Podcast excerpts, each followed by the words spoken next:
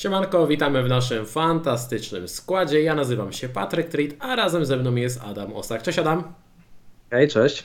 W trakcie dzisiejszego nagrania przeanalizujemy najlepszych i najpopularniejszych zawodników przed szóstą kolejką Fantazy Premier League, której deadline jest w sobotę 23 września o godzinie 14.30. Zwracam na to uwagę, pierwszy mecz dopiero w sobotę o 16.00, w tym tygodniu mamy europejskie puchary, e, w dodatku o godzinie 16.00 gra Manchester City, więc możliwe, że przed deadline'em poznamy jakieś przecieki składu Manchester City, co może być dosyć istotne w kontekście tego, jakie planujecie lub my planujemy robić e, ruchy transferowe, więc jak zwykle zalecamy cierpliwość. Będzie dużo rozgrywek, dużo spotkań, dużo okazji, żeby złapać niestety jakieś jakieś, urazy, więc na to należy na to należy bardzo uważać. E, słuchaj Adam, jak oceniasz swój skład po piątej kolejce?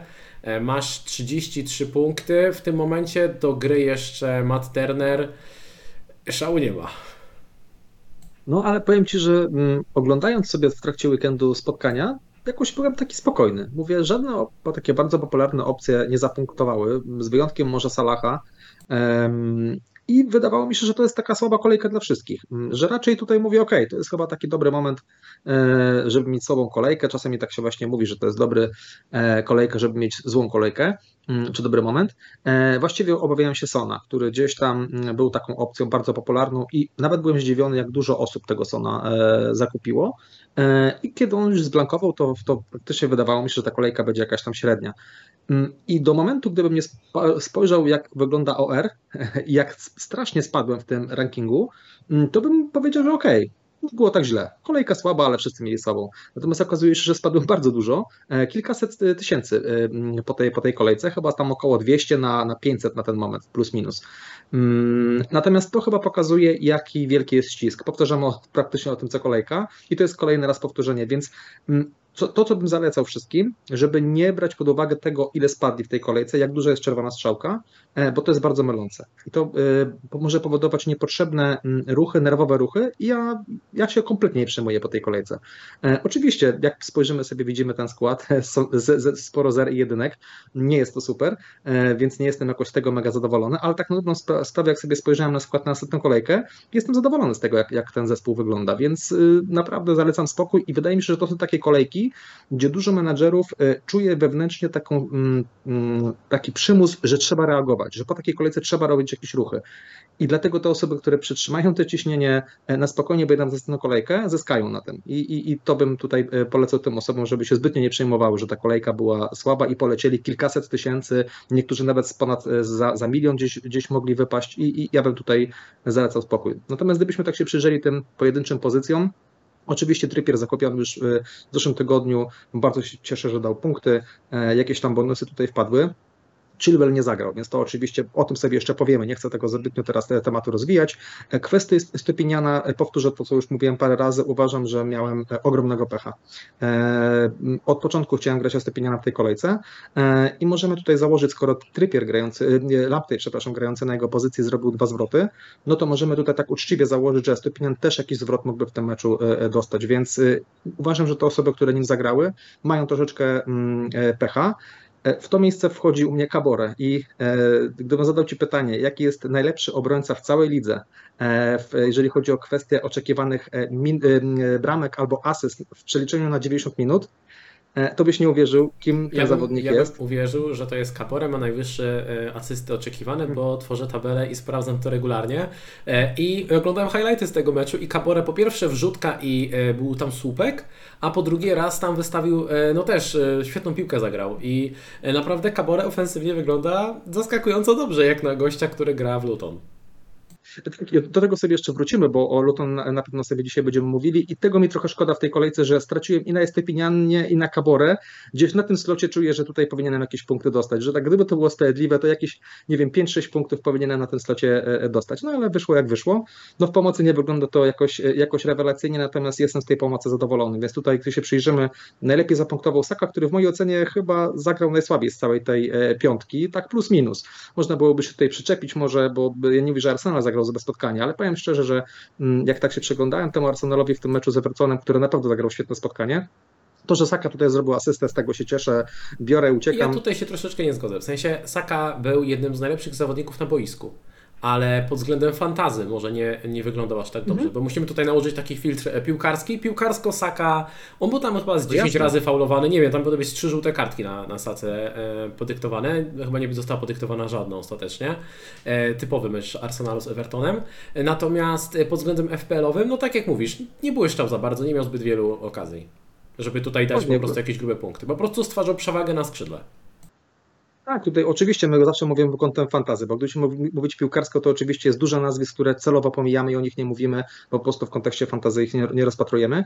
No i atak. Chyba tutaj trzeba się na chwilkę zatrzymać. E, Zacznę może od Halanda i, i tego, m, jak osoby, które e, poszły przeciwko opasce Halanda i dały na przykład sobie Sona na, na kapitanie, jak, jakie mają niebywałe szczęście. To było dokładnie ta sama sytuacja, jaka była w zeszłym sezonie i chyba nawet w podobnym to było momencie, jakoś sierpień, wrzesień. Nie wiem, czy to nie było gdzieś bardzo blisko, trzeba byłoby to sprawdzić. E, Tutaj Haaland wykręcił expected goals e, chyba prawie trzy w, w tym jednym, tylko w jednym spotkaniu. To jest w ogóle jakiś kosmos. On tutaj powinien skończyć spokojnie z trzema bramkami i to tak zupełnie spokojnie. To, to nawet nie jest, że miał szansę na to, Znaczy, tylko y, po... Trzy bramki to były z ogoli oczekiwanych, ale takich y, w cudzysłowie setek to było z sześć. Więc y, spokojnie Haaland takiej w normalnej dyspozycji swojej, on tam strzela sześć bramek, bo tam była kwestia dołożenia stopy, plus była sytuacja z Bernardo Silvą, gdzie też on tak naprawdę cofnął nogę, żeby tego gola nie strzelić. A tego nie ma w Właśnie. Dokładnie, tego nie ma w statystykach, więc ta, jakby to zupełnie e, w expected goals jest pomijane, więc trzy bramki plus ta sytuacja, gdzie tylko by dostawił nogę. Raz, że Alvarez nie miałby asysty, a dwa, Haaland miałby bramkę. I to byłaby klasyczna sytuacja z poprzedniego sezonu, gdzie jako e, sz- e, nieszczęśliwy e, osoba, która nie dała mu wtedy opaski, została strasznie pokarana i jak sobie to na, na grubo potem policzyłem, ta jedna decyzja kosztowała mnie e, pozycję w top 10k. Tak zupełnie uczciwie sobie to przeliczyłem i naprawdę byłbym tutaj e, bardzo blisko 10k, być może 10 z hakiem. E, Zeszły sezon był, był, byłby skończony na jednej decyzji. Więc te osoby, które dodatkowo jeszcze sprzedawały Rashforda, tutaj może do tego wrócę, w mojej ocenie rewelacyjny występ Rashforda w tym spotkaniu pomimo Blanka, e, który też e, tam miał expected balls na poziomie tam 0,5-0,6. E, Naprawdę mogłoby pójść to strasznie źle dla osób, które poszły w Sona i dały mu opaskę.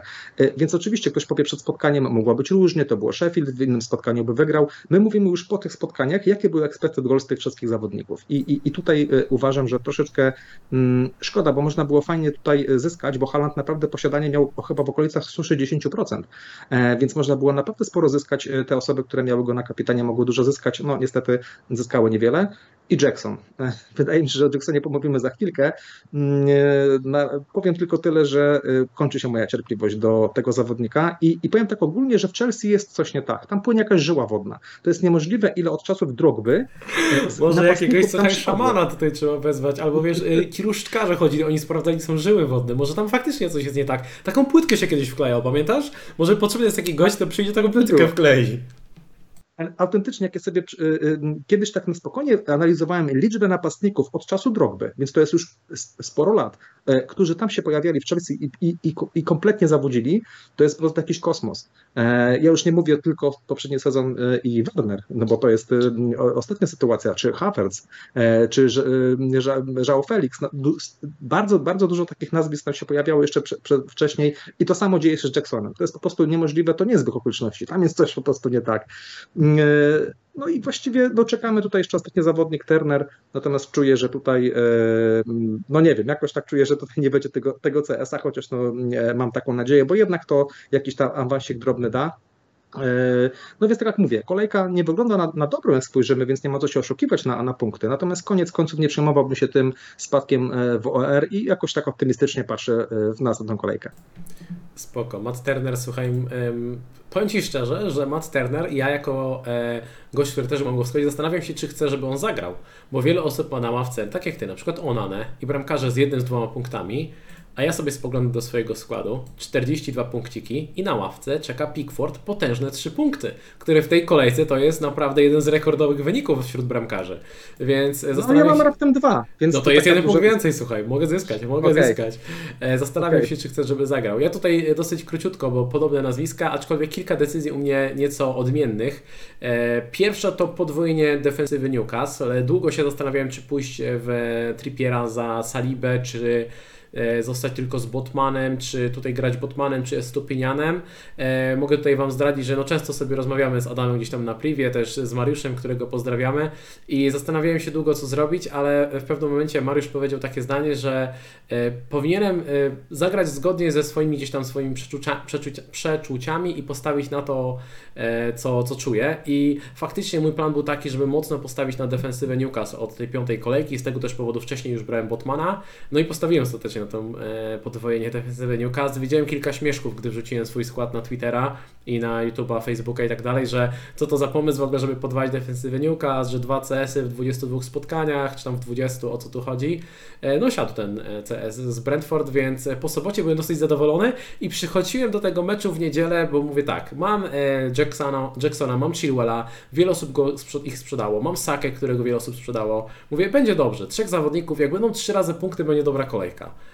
No nie były trzy razy punkty, nie były trzy razy punkty, więc to nie była dobra kolejka, ale powiedzmy, że no 42 punkty plus zobaczymy, czy albo to co da Turner, albo te trzy punkty Pickforda. Jest lekki spadek, ale tym się też za bardzo nie przejmuje i tutaj yy, nie, nie chciałbym się powtarzać, ale w związku z tym, co Ty mówiłeś a propos tego overalla i tak dalej, myślę, że wiele osób, które na przykład grają pierwszy raz albo e, grają no poważnie pierwszy raz, e, mogą sobie nie zdawać sobie sprawy z tego, że często dobry skład, mający, mając dobrych zawodników, mają mając gości z dobrym kalendarzem, robiących dobre statystyki, no często jednak trafiają się takie kolejki jak ta, że tych punktów jest niestety za mało, ale no nie da się za każdym razem wymienić tego składu i nie można tutaj reagować zbyt e, nerwowo, więc ja też jestem względnie spokojny. Cieszę się, że mam już podwojenie defensywy Newcastle, bo z tego co widziałem to angielscy Maveni pchają teraz defensywę, defensywę Newcastle do składów. My jesteśmy w tej szczęśliwej pozycji, że już ta defensywa jest zabezpieczona. Zastanawiam się, co... Mieliśmy to zanim to było modne. Tak, zrobiliśmy to zanim to było modne, dokładnie. E, Chilwella, z Chilwellem sobie pogadamy, tutaj muszę się zastanowić. Z pomocy jestem zadowolony. Rashford, Bruno Saka, Madison, Bemo. E, chciałbym tutaj mieć na przykład Salaha, ale to by było sporym kosztem. Musiałbym zrezygnować jeszcze z kogoś, więc naprawdę jestem zadowolony z tego, jak wygląda ta pomoc i ciężko mi się do niej przyczepić. E, o tym też sobie porozmawiamy, jeżeli chodzi o pomocników. No Jackson tutaj mega żałuję, bo ty brałeś Jacksona chyba kolejkę wcześniej i chyba nawet trafiłeś na jego gola e, z Luton, jeżeli się nie mylę. Ja go brałem po meczu z Luton, e, przed meczem z Nottingham Forest e, i miałem decyzję Jackson kontra Alvarez i tutaj niestety to totalnie się na tym przejechałem, no bo Jackson zrobił dwa punkty łącznie i złapał dwie żółte kartki, jest o jedną kartkę od zawieszenia. Stawiałem na niego z uwagi na pewne minuty lepszy kalendarz, natomiast może się okazać, że ani minut nie ma pewnych, bo jak dostanie żółtą kartkę to nie zagra. E, kalendarz ja nie wiem, czy on dotrwa do tych meczów z Fulami z Berlin. Alvarez grał do tej pory wszystko i Alvarez zdobył tam 25 punktów więcej, więc spoglądałem, były Wiesz, nawet byłbym, ja powiem, byłbym ja top 100k, czy tam top 10k, przepraszam, nawet chyba, gdybym miał te 20 punktów więcej, więc jakaś, jakaś masakra z tym, z tym Alvarezem. Ja, ja, się zastanawiam, czy nawet Jackson za chwilkę po prostu nie usiądzie. Yy, czy nie ma za kogo, nie, nie wiesz, chyba Broja jeszcze nie wrócił, więc no chyba, że Sterling zagra na dziewiątce. Dokładnie, dokładnie, więc ja nie wiem, co tutaj się może wydarzyć, czy w końcu trener jak nie będzie chciał nim trochę wstrząsnąć, e, więc no już trochę przechodzimy w sumie do omawiania tych nazwisk, za chwilkę do, do tego wrócimy, natomiast na tej decyzji ja sobie liczyłem tak na szybko, kilkanaście punktów straciłem. Jackson versus Alvarez, bo właśnie załapałem się na ten jeden punkt, u Ciebie może być trochę więcej, e, no, ale wiesz co, tutaj... No tylko wiesz to usprawiedliwiając ten ruch, podejmowaliśmy decyzje mając informacje, które mieliśmy na tamten moment. I znowu każdy jest teraz mądry, bo y, Alvarez zagrał cztery razy prawie po 90 minut. I, i, jasne, teraz ta decyzja wydaje się oczywista, natomiast wtedy nie mieliśmy tej wiedzy. Więc dla mnie y, takie mm, bicie się gdzieś tam mocno w pierś, że to był błąd, mm, w pewnym sensie może i tak, natomiast powiem nie tak, mieliśmy tej. Powiem Ci tak, moim zdaniem było trochę pecha, bo Alvarez zrobił świetne, świetne punkty mimo liczb takich przeciętnych, no tak jak mówiliśmy, nawet wystarczy, że Haaland nie cofa nogi, nie ma asysty, nie ma dwucyfrówki w tej kolejce i tak dalej, Jackson trafił w słupek, gdyby wpadło to byłaby zupełnie inna narracja, prawda? ale to był błąd. To był błąd, bo są takie decyzje, gdzie ja podejmuję tę decyzję, wynik jest zły i mówię sobie, dobra, miałem pecha. Tutaj miałem pecha, ok, ale to był też błąd, bo zastanawiałem się nad tym, gdy podejmowałem tę decyzję i sam do siebie mówiłem i też mówiłem to na nagraniach, że mam Jacksona, który zagrał pół seniorskiego sezonu, e, pół dobrego sezonu w seniorskiej piłce i mam Alvareza, który jest mistrzem świata, gra w City i już jest drugi sezon w tym City. I postawiłem na tego Jacksona, bo ma trochę lepszy kalendarz i trochę pewniejsze minuty, zamiast na mistrza świata, który jest sprawdzony w tej lidze i który ma. Nie podchodź tak, że to mistrz świata. Co z tego, że to mistrz No świata? dobra, Ma ale jeżeli koleś, jest jeżeli, koleś jest podstawowym napastnikiem e, Argentyny i gdy De Bruyne był kontuzjowany, to też był podstawowym zawodnikiem City i gra regularnie w tym City i City zdobywa potrójną koronę, a Argentyna zdobywa Mistrzostwo Świata i nie stawiasz na takiego gościa, który jest zweryfikowany na arenie i krajowej i międzynarodowej, tylko bierzesz Jacksona, no kurczę, no nie wiem, nie wiem czy to była dobra Jest to- decyzja. no, Szczerze powiem okej, Ci, że to chyba ocenie- nie był dobry pomysł. Zależy jak się na to spojrzy. Ja myślę, że to jest już trochę dorobienie narracji na podstawie efektu, który się pojawił, więc i, i to jest też trochę, trochę normalne, bo gdzieś tam się pojawia ta narracja dodatkowa i, i to, co mówisz, to ma, ma dużo sensu. Natomiast wcześniej baliśmy się tych minut bardzo. Teraz, tak jak mówię, wydaje mi się, że tam trochę łatwiej to się oceniać i czasami surowo, za surowo się gdzieś tam e, możemy oceniać takimi decyzjami. Natomiast no, każdy spojrzy, jak spojrzy na to. Zresztą zaraz sobie przejdziemy pewnie do tych napastników i omówimy sobie szczegółowo. Tak jest, tak jest. Słuchajcie, jeżeli chodzi tutaj o napastników, mamy do rozstrzygnięcia e, jeszcze jedną bardzo ważną rzecz, e, bo e, skończył się, skończyły się cztery kolejki od naszego zakładu e, Isak kontra Solanki. Po pierwszej kolejce, gdy Isak, on tam zrobił dwucyfrówkę, tak? Dwie bramki chyba, czy coś ten deseń. Rozmawialiśmy o tym, który napastnik będzie dobry do kupienia przed drugą kolejką. No i ja wspominałem o tym, że lepszymi wyborami od Isaka będą Jackson, Alvarez i Solanki. Szkoda, że z tej trójki wybrałem najgorzej i poszedłem Jacksona.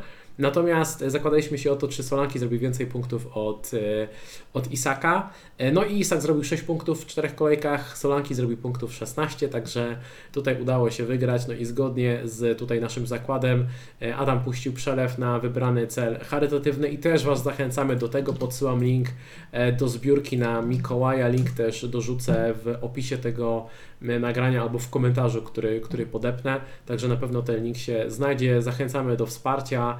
E, No i co? Co jakiś czas będziemy się tutaj zakładać, e, czy to między sobą, czy to z Wami i będziemy starali się e, wspierać różne akcje charytatywne, żeby z tego naszych przekomarzanek i rozkminek FPL-owych wynikało też coś, e, coś bardzo dobrego. Także.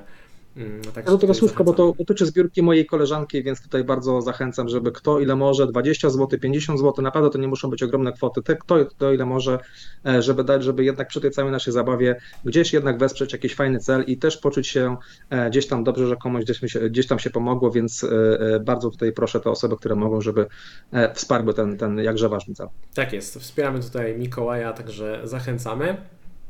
No i jeszcze tutaj kończąc ten e, przydługi wstęp, mówiliśmy sobie, że może dzisiaj uda się zrobić krótszy stream. No już widzę, że się nie uda. Jak zwykle się rozgadaliśmy, no ale to co, no już znacie nas, wiecie, że my lubimy sobie pogadać. E, tylko dodam jeszcze, że sponsorem nagrania jest Superbet, legalny polski bookmacher i przed każdą kolejką Ligi Angielskiej na stronie i w aplikacji znajdziecie ofertę zakładów na Fantazy Premier League. Wystarczy przejść do zakładki specjalnej, tutaj widzicie na stronie, wystarczy sobie kliknąć i zawsze tutaj jest oferta. Na dziś został tylko jeden zakład, czy Awoni zrobi więcej czy mniej niż 5,5 punkta. E, Ale oczywiście gdzieś tam w okolicach środy pojawi się oferta na następną e, kolejkę. Jeżeli e, ktoś z Was jeszcze nie ma konta na Superbet, a chce skorzystać z tej oferty, to korzystając z kodu FPL Poland otrzymacie do 234 zł na start, cashback do 3,5 tysiąca zł oraz freebet 20 zł za pobranie aplikacji. Link do rejestracji znajdziecie w opisie nagrania. No i też razem z naszym partnerem przygotowaliśmy dla Was miniligę, w której na zwycięzcę czeka koszulka klubu Premier League, a dodatkowo 5 najlepszych graczy każdego miesiąca otrzyma freebet o wartości 50 zł. Aby się zapisać, wystarczy wpisać kod 422J4S lub kliknąć link, który znajdziecie w opisie nagrania i w opisie zamieściłem też link do naszej ligi Mam go na kapitanie, której zwycięzca tradycyjnie otrzyma koszulkę e, klubu, klubu Premier League, a na 10 najlepszych graczy sezonu czeka wybrana książka z księgarni e, La Botiga. I przypominam jeszcze, że subskrypcja oraz ocenienie podcastu na 5 gwiazdek, bo wrzucam też nagrania w formie podcastowej, e, to najlepszy darmowy sposób na okazanie wsparcia. Ponadto możecie dołączyć do naszej ligi e, patronów, do naszej drużyny patronów i uzyskać dostęp do specjalnych kanałów komunikacji oraz walczyć o dodatkowe nagrody. Link znajdziecie w opisie. Wszystkim patronom bardzo dziękuję za okazane wsparcie. Lecimy już do listy zawodników, których będziemy sobie analizować. Zaczniemy od defensywy w naszej tabeli obrońców jest Robertson, Trippier, Chilwell, Ruben, Estupinian, Saliba, Porro, Udogi, Cash, Andersen, Botman, Hiki, Regilon, Gusto, Cabore i Bayer, więc pojawiło się kilka nazwisk, kilka zniknęło. Zniknął m.in. Trent, no bo Trent jest kontuzjowany, także czekamy aż wróci do zdrowia i gdy tylko wróci, to pewnie wróci też na naszą e, watchlistę, bo Trencik to jest taki zawodnik, którego bardzo lubimy, szanujemy. E, i chętnie będziemy do tego składu e, pchać. Natomiast e, póki co jest Robertson, który pod nieobecność Trenta ma więcej stałych fragmentów. Strzelił też gola. Swoją drogą taki trochę przypadkowy ten gol.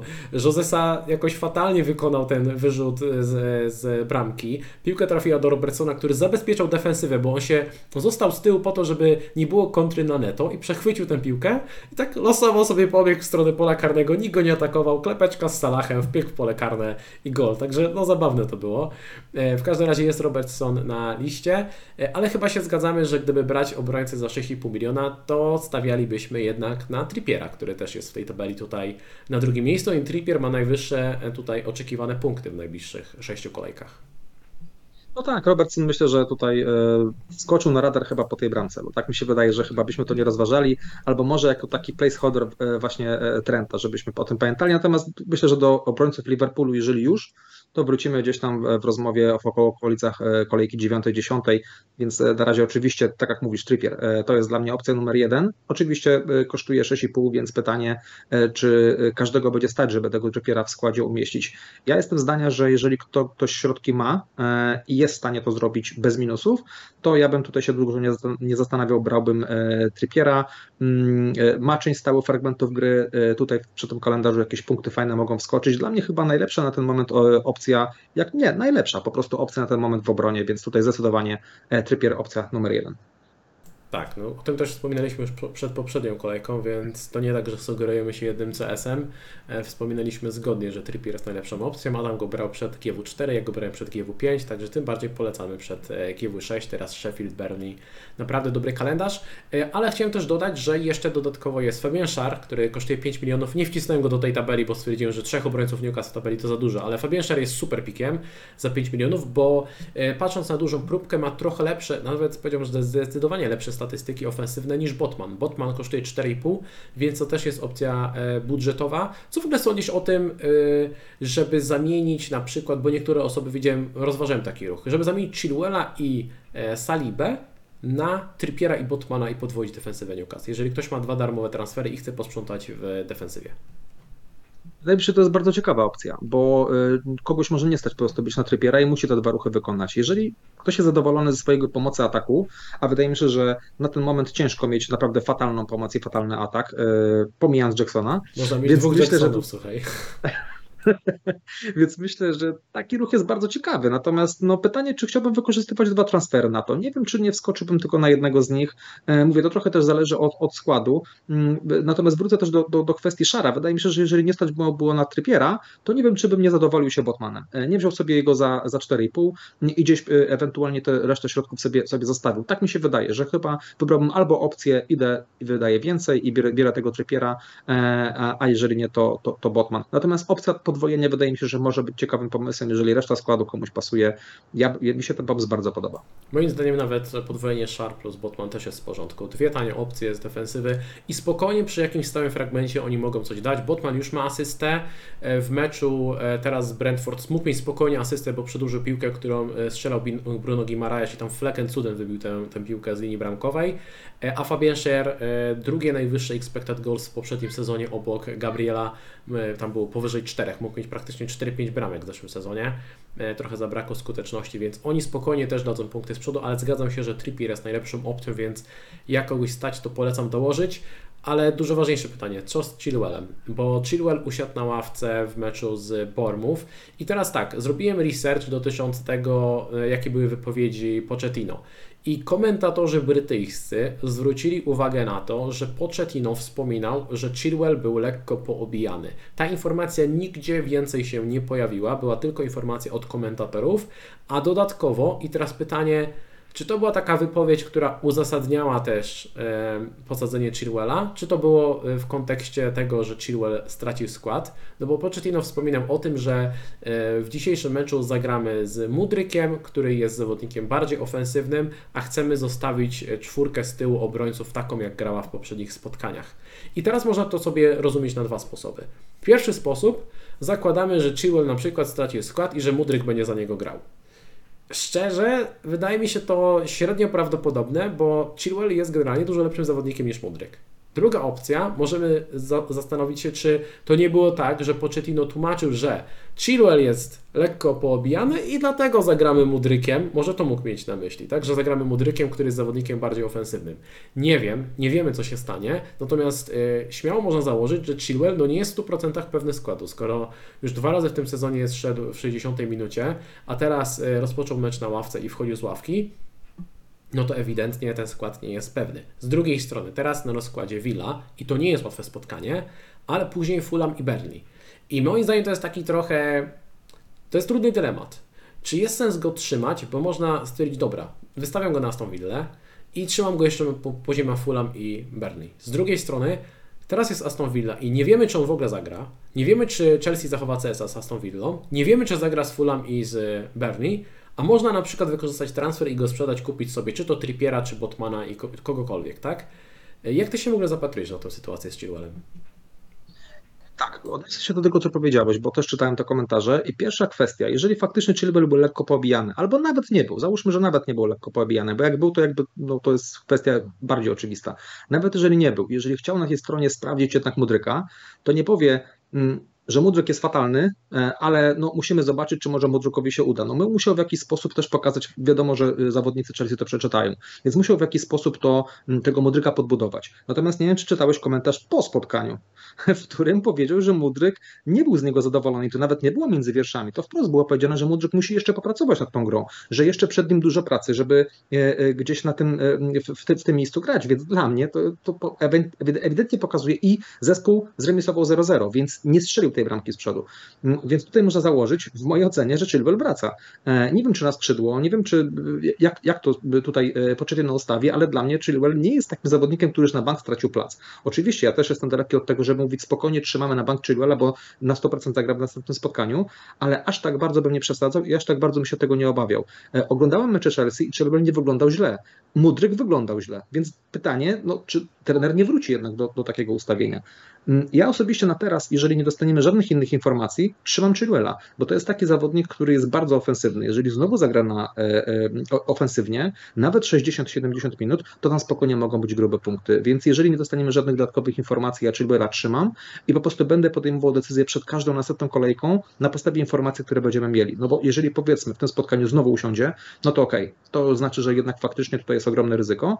Natomiast jeżeli zagra, to na Fulham Berlin bym wolał go jednak podtrzymać. I tak jak powiedziałeś przed chwilą o tej opcji sprzedać e, Saliby i, i Chilwella, żeby mieć dwóch obrońców e, Newcastle, ja bym to trochę podzielił. Pozbył się e, Salibę, który ma ciężki teraz mecz, za chwilkę gra versus Big Solanki, a potem City, więc bardzo ciężkie trzy spotkania. I tutaj spokojnie wrzucił sobie tego obrońcę Newcastle, na którego mnie stać. Jeżeli kogoś nie stać na Trippiera, to ja bym spokojnie tydzień poczekał i Trippiera wziął za tydzień, a teraz skoczył sobie na na przykład na Botmana. Więc tak osobiście bym to bym widział te transfery to ja bym wolał zamienić ich już teraz, gdybym miał możliwość i zrobić dwa darmowe transfery. I tak samo na karcie brałbym obrońców Newcastle, a nie Chilwella. Myślę, że to jest e, też długoterminowo dobry ruch. I też w najbliższych dwóch kolejkach widzę zdecydowanie lepsze punkty e, Trippiera czy e, niż Chilwella. Takie jest moje zdanie, więc mi by było do tego, do tego bliżej. Jeszcze mam do Ciebie pytanie. Gdybyś miał grać w tej kolejce najbliższej Chilwellem lub Botmanem, to którego wystawiasz do składu? Chilwella. E, słucham? Chilwella. Chilwella, tak? Mimo wszystko, okej. Okay. Mhm. Dobra, w porządku. Znaczy, bo ja tak jak mówię, ja powtarzam, chyba już te osoby, które nas oglądają od pierwszej kolejki widzą, że stawiam na zawodników y, niezależnie od fiksu, na ofensywnych obrońców, którzy mogą dać duże punkty z przodu. E, szkoda, że teraz się to nie potwierdziło z Estepinianem w meczu z Manchesterem United. Po prostu mega pech, no ale okej, okay, nie mogę, nie mogę jakby tego argumentu używać, bo nie zagrał, więc nie wiemy finalnie, co by się wydarzyło. Natomiast ja zawsze stawiam jednak na tych, na tych obrońców. Gdyby oczywiście padła informacja za chwilkę, e, kolejny jakiś cytat e, Pochettino, że coś z Czulelem może nie zagrać, totalnie bym wtedy odpuścił. Na dzikiej karcie też pewnie Chilwella bym nie miał, ale nie wiem, czy mi nie szkoda byłaby transferu i jeszcze przeczekać sobie, bo wydaje mi się, że, że zgodzimy się, że na, na dzikiej karcie w kolejce 8, 9, jak będziemy grali, to raczej ze wszystkich graczy Chelsea się, e, wszystkich się pozbędziemy, więc tutaj pełna zgoda. Natomiast nie wiem, czy już teraz ten transfer, ten transfer bym kliknął i po prostu tylko o to chodzi, bo tutaj to, co mówisz, to oczywiście masz tutaj dużo, dużo racji i, i, i pewnie, że tak, ale ja bym chyba jednak tutaj jeszcze wstrzymał ciśnienie i wolałbym mieć dwa transfery za tydzień, niż teraz używać y, oba z nich. Rozumiem, rozumiem, spoko. To też się jak najbardziej broni. E, chciałem jednym słowem wspomnieć o defensywie, defensywie Manchester City, bo na liście oprócz Robena e, mógł być spokojnie Akanji, Akanji, który gra e, regularnie, który jest niedoceniany przez nas, niedoceniany przez modele, te wszystkie statystyczne, a widać, że niezależnie od tego, jakie role przypisuje obrońcom Pep Guardiola, to miejsce dla Akanjiego regularnie znajduje i mimo, że nie był przewidywany do składów przez osoby, które bardzo trafnie typują składy Manchesteru City, bo zakładały te osoby, że będzie grał Guardiol, e, Ake, Diaz oraz Walker, to jednak zagrał Akanji, Ake siedział, więc to jest też ważna informacja, także Akanji za 5-0 też jest ciekawą opcją. Inna sprawa, czy warto brać obrońcę City. Z drugiej strony, jak ktoś układa teraz kartę i szuka takiego obrońcy za 5 milionów i może sobie gdzieś tam jakoś rotować, to branie takiego obrońcy City to jest niezła, niezła tutaj e, inwestycja długoterminowa. Mimo, że te czyste konta póki co nie wpadają, no to jednak grając kartę myślimy długoterminowo i za chyba się zgodzimy, że długoterminowo te czyste konta City będą wpadać regularnie.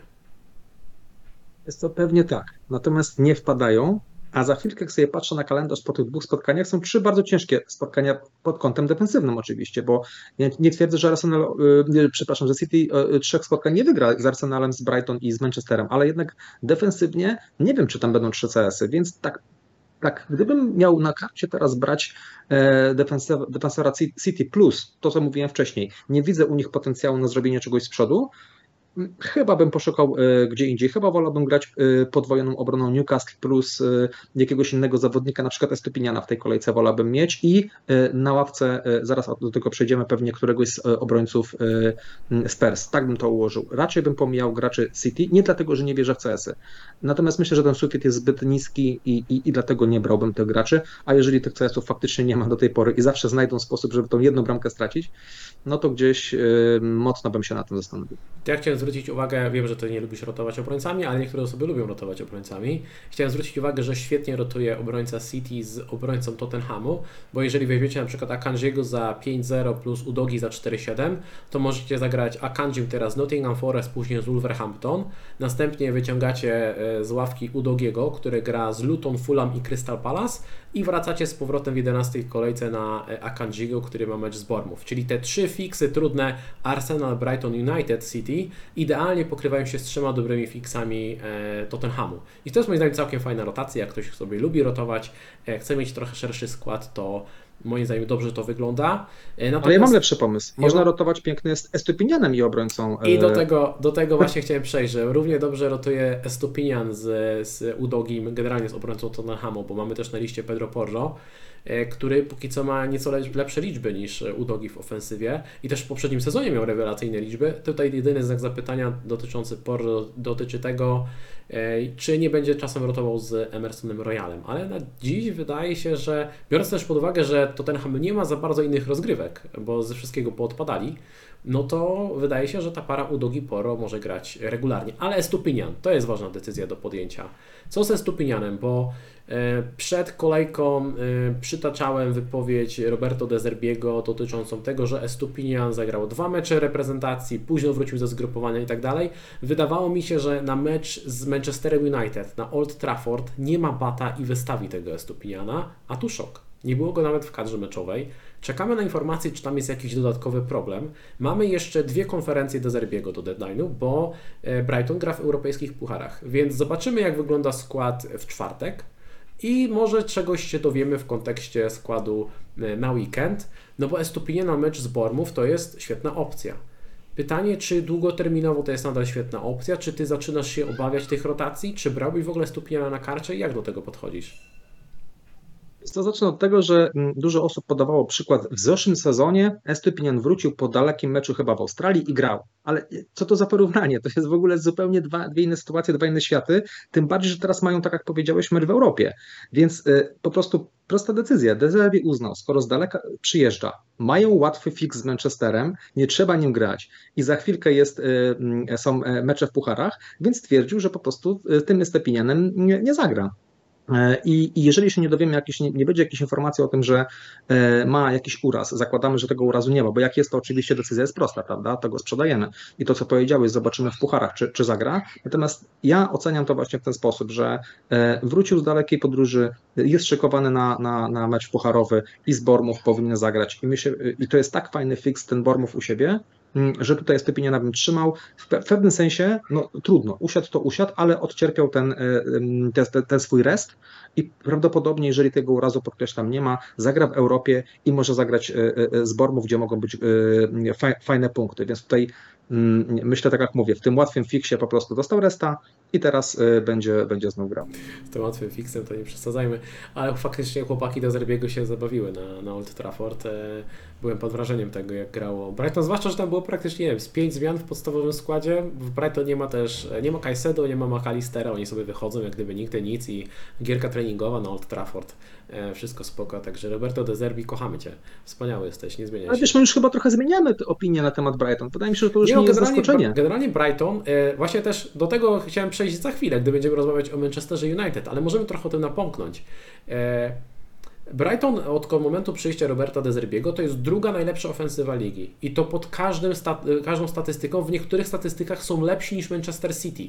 Więc to nie jest tak, że jeżeli Brighton gra z kimś i ich dominuje, albo strzela im trzy bramki, to niekoniecznie świadczy o tym, że ta drużyna jest mega słaba. To też świadczy o tym, że po prostu Brighton jest mega mocne i oni mogą wymienić pół składu, wychodzą sobie na, na United i się bawią, więc naprawdę pełen szacun, pełen szacun dla Dezerbiego i pełen szacun dla e, Brighton. Tam jedynym problemem jest brak czystych kąt, no bo oni to jest taka drużyna, która lubi wyniki hokejowe e, bardziej niż tutaj jakieś murowanko, więc e, no nadal mamy co, pięć kolejek, nadal bez czystego kąta, jeżeli chodzi o... Ale wiesz co, ja bym tutaj odpowiedział, bo jeszcze mi pytałeś, czy bym tym Stepinianem grał, co bym z nim zrobił. Jeżeli tego obrazu nie ma, to go trzymam. I ten fix jest super, no i tak jak mówiłem, ja Estepiniana bym grał może z wyjątkiem meczu z Manchesterem City, bym się zastanowił, czy ten Estepiniana zagrać, ale za Aston Villą w ogóle bym się nie zastanawiał, mi, czy na karcie byś go grał teraz? Teraz gdybym grał kartę, mhm. to jest ciężkie pytanie. Powiem Ci chyba tak, e, bo ten mecz z Bromów mi się bardzo podoba. Jeżeli oczywiście, znowu gwiazdka, jeżeli nie ma tam kontuzji, no to tak się zastanawiam, kto byłby lepszy oprócz zawodników yy, yy, Newcastle. E, biorę sobie i oczywiście mówiliśmy o tych obrońcach z kursu, o których zaraz powiem, ale w tym kolejce raczej nie chciałbym nimi grać. Więc dla mnie taki Estypian byłby idealny i wydaje mi się, że jednak gdybym teraz grał tą dziką kartę, poważnie bym rozważył Estepiniana. Nie wiem, czy bym go finalnie miał, ale byłby na pewno bardzo blisko składu. Po prostu nie, nie odpowiem Ci tak w 100%, bo no, nie dałem temu jakiejś tam myśli, nie siedziałem, nie zastanawiałem się, jakby ta karta mogła wyglądać, e, bo w okolicach kolejki powiedzmy tam ósmy, jak tą kartę będę grał i idealny Estepinian będzie przed meczem z Liverpoolem i City, prawdopodobnie go pominę. Natomiast nie wykluczam, że do tego Estepiniana sobie z powrotem skoczę, no bo tak jak powiedziałeś, jeżeli to jest drużyna, która naprawdę jest na top 4, powiedzmy, jeżeli chodzi o statystyki na to, jak gra, my się tylko tam boimy w pomocy mm, rotacji. Gdyby tam nie było rotacji, to na pewno byśmy mieli więcej graczy y, Brighton. Natomiast Estupinian jest zawodnikiem, który możemy być póki co pewni grania. Idealnie mówię to po kolejce, w której nie zagrał, ale y, no tutaj gdzieś tam ta przerwa reprezentacyjna mogła mieć na to, na, na to wpływ. Mm, więc no, mi się ten Estupinian dalej bardzo podoba i, i, i, bardzo się cieszę, że go mam. Jeżeli nie ma kontuzji, w następnych dwóch spotkaniach gram i w ogóle się na tym nie zastanawiam. Tak, i powiem, że ja bym na karcie też brał Estupiniana, mimo wszystko. E, z uwagi na jego potencjał e, ofensywny, wydaje mi się, że to jest nadal bardzo dobra opcja do składu później mogę Wam pokazać mniej więcej, jakbym ułożył dziką kartę, ale to gdzieś tam, gdzieś tam pod koniec. E, dobra, jeszcze tak, e, Saliba. Chcieliśmy porozmawiać chwileczkę na temat Arsenalu, też w kontekście rotacji Raya Ramsdale. Tutaj mam spore obawy, bo nie wiem, czy widziałeś, ale Arteta po meczu się wypowiedział, że jest nadal młodym, niedoświadczonym menedżerem, któremu czasem brakuje odwagi. E, i żałuje, że parę razy nie zmienił na przykład bramkarza w trakcie meczu i że uważa, że to jest część, że to jest rzecz, którą można zacząć robić, bo zmiana bramkarza może zmienić dynamikę gry. I ja sobie tak myślę, kurczę tylko czekać, żebyśmy zaczęli się zastanawiać, czy na przykład w 50 minucie albo w przerwie Arteta nam nie zmieni Ramsdelia na Raję, bo stwierdzi, ej słuchajcie chłopaki, gorzej idzie Ramsdale'owi granie pod pressingiem, oni nas dobrze presują, a w sumie Dawid Raja ma lepszą długą piłkę i przerzut na, na skrzydło, więc e, Fabio Vieira na ławeczkę, E, Ramsdale na ławeczkę, wchodzi Raja, wchodzi Havertz, Havertz proszę tam Dzida do przodu i e, Raja na niego grasz piłeczkę. Ja się nie zdziwię, jak, widzę. ja się nie, nie zdziwię, nie jak widzę. Arteta zacznie to robić. To jest chory człowiek, naprawdę, ja się nie zdziwię. Wiesz co, mi się wydaje, że Arteta chce trochę podbudować jednego i drugiego. Ma dwóch fajnych bramkarzy. Mi się wydaje, że jednak w głowie Artety jest to, że woli grać Rają. E, natomiast z drugiej strony, jakby Ramsey nie zrobił nic złego, e, żeby go nagle sadzać. To nie jest tak, że on nagle przestał dobrze bronić. Natomiast ewidentnie widać, że bardziej pasuje mu z tej rai i zastanawia się, jak to zrobić, żeby obu pogodzić w jakiś sposób. Dlatego te wszystkie wypowiedzi. Natomiast w mojej ocenie to jest przygotowana zmiana i Raja będzie pierwszym bramkarzem. Być może do, do momentu, kiedy jakichś błędów nie popełni, prawda? Bo tutaj też może tak być, że nagle wraca Ramsdale i co powie Arteta? Ja wam mówiłem, że Ramsdale jest też super bramkarzem. Więc wiesz, tutaj mi się wydaje, że to jest trochę takie przygotowywanie sobie kwestii i takiego planu B, co jeżeli z tego Rai będę chciał zrezygnować, żeby mi nie powiedzieli, że to był błąd. Więc tak mi się trochę wydaje, zmian w meczu na bramce, no nie wiem, jakoś tego nie widzę. Ja nie będę jakoś zszokowany, naprawdę. Mnie, mnie do tego e, gościa nic nie zdziwi. E, w każdym razie e, w kontekście defensywy Arsenalu. No teraz nie ma sensu brać, kalendarz trudny, bramkarza nie ma sensu się pchać, bo możliwe są rotacje. Obserwujemy sytuację, myślę, że najbliższe kolejki 4 do kolejki 9 wyłącznie obserwacja, zobaczymy jak będą wyglądały rotacje w związku z Ligą Mistrzów i może od kolejki 10, bo wtedy kalendarz wygląda już naprawdę dobrze, będziemy pchać kogoś z Arsenalu. U mnie na watchliście oprócz Saliby jest Zinchenko, który jest tani, bo kosztuje 4,9, Gabriel kosztuje 4,8, zobaczymy co będzie, e, czy nadal będzie grał e, regularnie, czy już odzyskał skład, czy nie. Zobaczymy, czy będzie rotował z Kiwiorem, zobaczymy jak będzie rotacja e, Rai i Ramsdale'a wyglądała, więc tutaj obserwujemy i chyba się zgadzamy, że jak ktoś ma Salibę, to można spokojnie go teraz sprzedać. No tak, w czterech spotkaniach nie widzę tutaj, widzę tutaj maks jednego CS-a, więc y, a dwa sufit niski. Nie, nie, sądzimy, że tutaj Saliba zrobi jakieś e, grube punkty z przodu, jest dużo lepszych opcji, więc bez problemu sprzedajemy idealny moment. Jeżeli ktoś wytrzymał z Evertonem, dostał sobie fajnego CS-a um, i tutaj chyba to jest idealny moment, żeby wskoczyć sobie na Trypiera, czy, czy Botmana, czy, czy, czy, czy, czy Szara. Tak, obrońca Tottenhamu już troszeczkę mówiliśmy. Tutaj e, czy mimo wszystko nadal brałbyś Udogiego, czy jednak koniowbyś się Kuporro, gdybyś teraz miał brać obrońcę Tottenhamu? Jest co, powiem Ci, Porro się bałem na początku sezonu z racji tego, że będzie więcej rotował e, i u Dogi nawet fajnie wyglądał. Natomiast ostatnie spotkania dla mnie Porro wygląda dużo lepiej. E, I gdybym teraz miał brać, jest różnica 0,3. Jeżeli dla kogoś ta różnica nie stanowi problemu, ja osobiście będę tak szykował, żeby wskoczyć na obrońcę e, Spurs, mam taki plan i stać mnie będzie na Porro. Idealnie czekam sobie te dwa spotkania, bo fiksy są ciężkie, więc zobaczę, czy Porro zagra w obu. Jeżeli tak, podejrzewam, że w kolejce ósmej albo dziewiątej Porro może wylądować w moim składzie, więc Zobaczymy, jak to się ułoży. Bardzo się cieszę, że mam ten czas, żeby tę decyzję podjąć, bo na teraz, gdybym miał brać, brałbym Porro. W porządku. Ja nie wiem. To 0,3 to jest dużo. I wydaje mi się, że Udogi ma trochę pewniejszy skład. Ja chyba nadal się skłaniał minimalnie ku Udogiemu.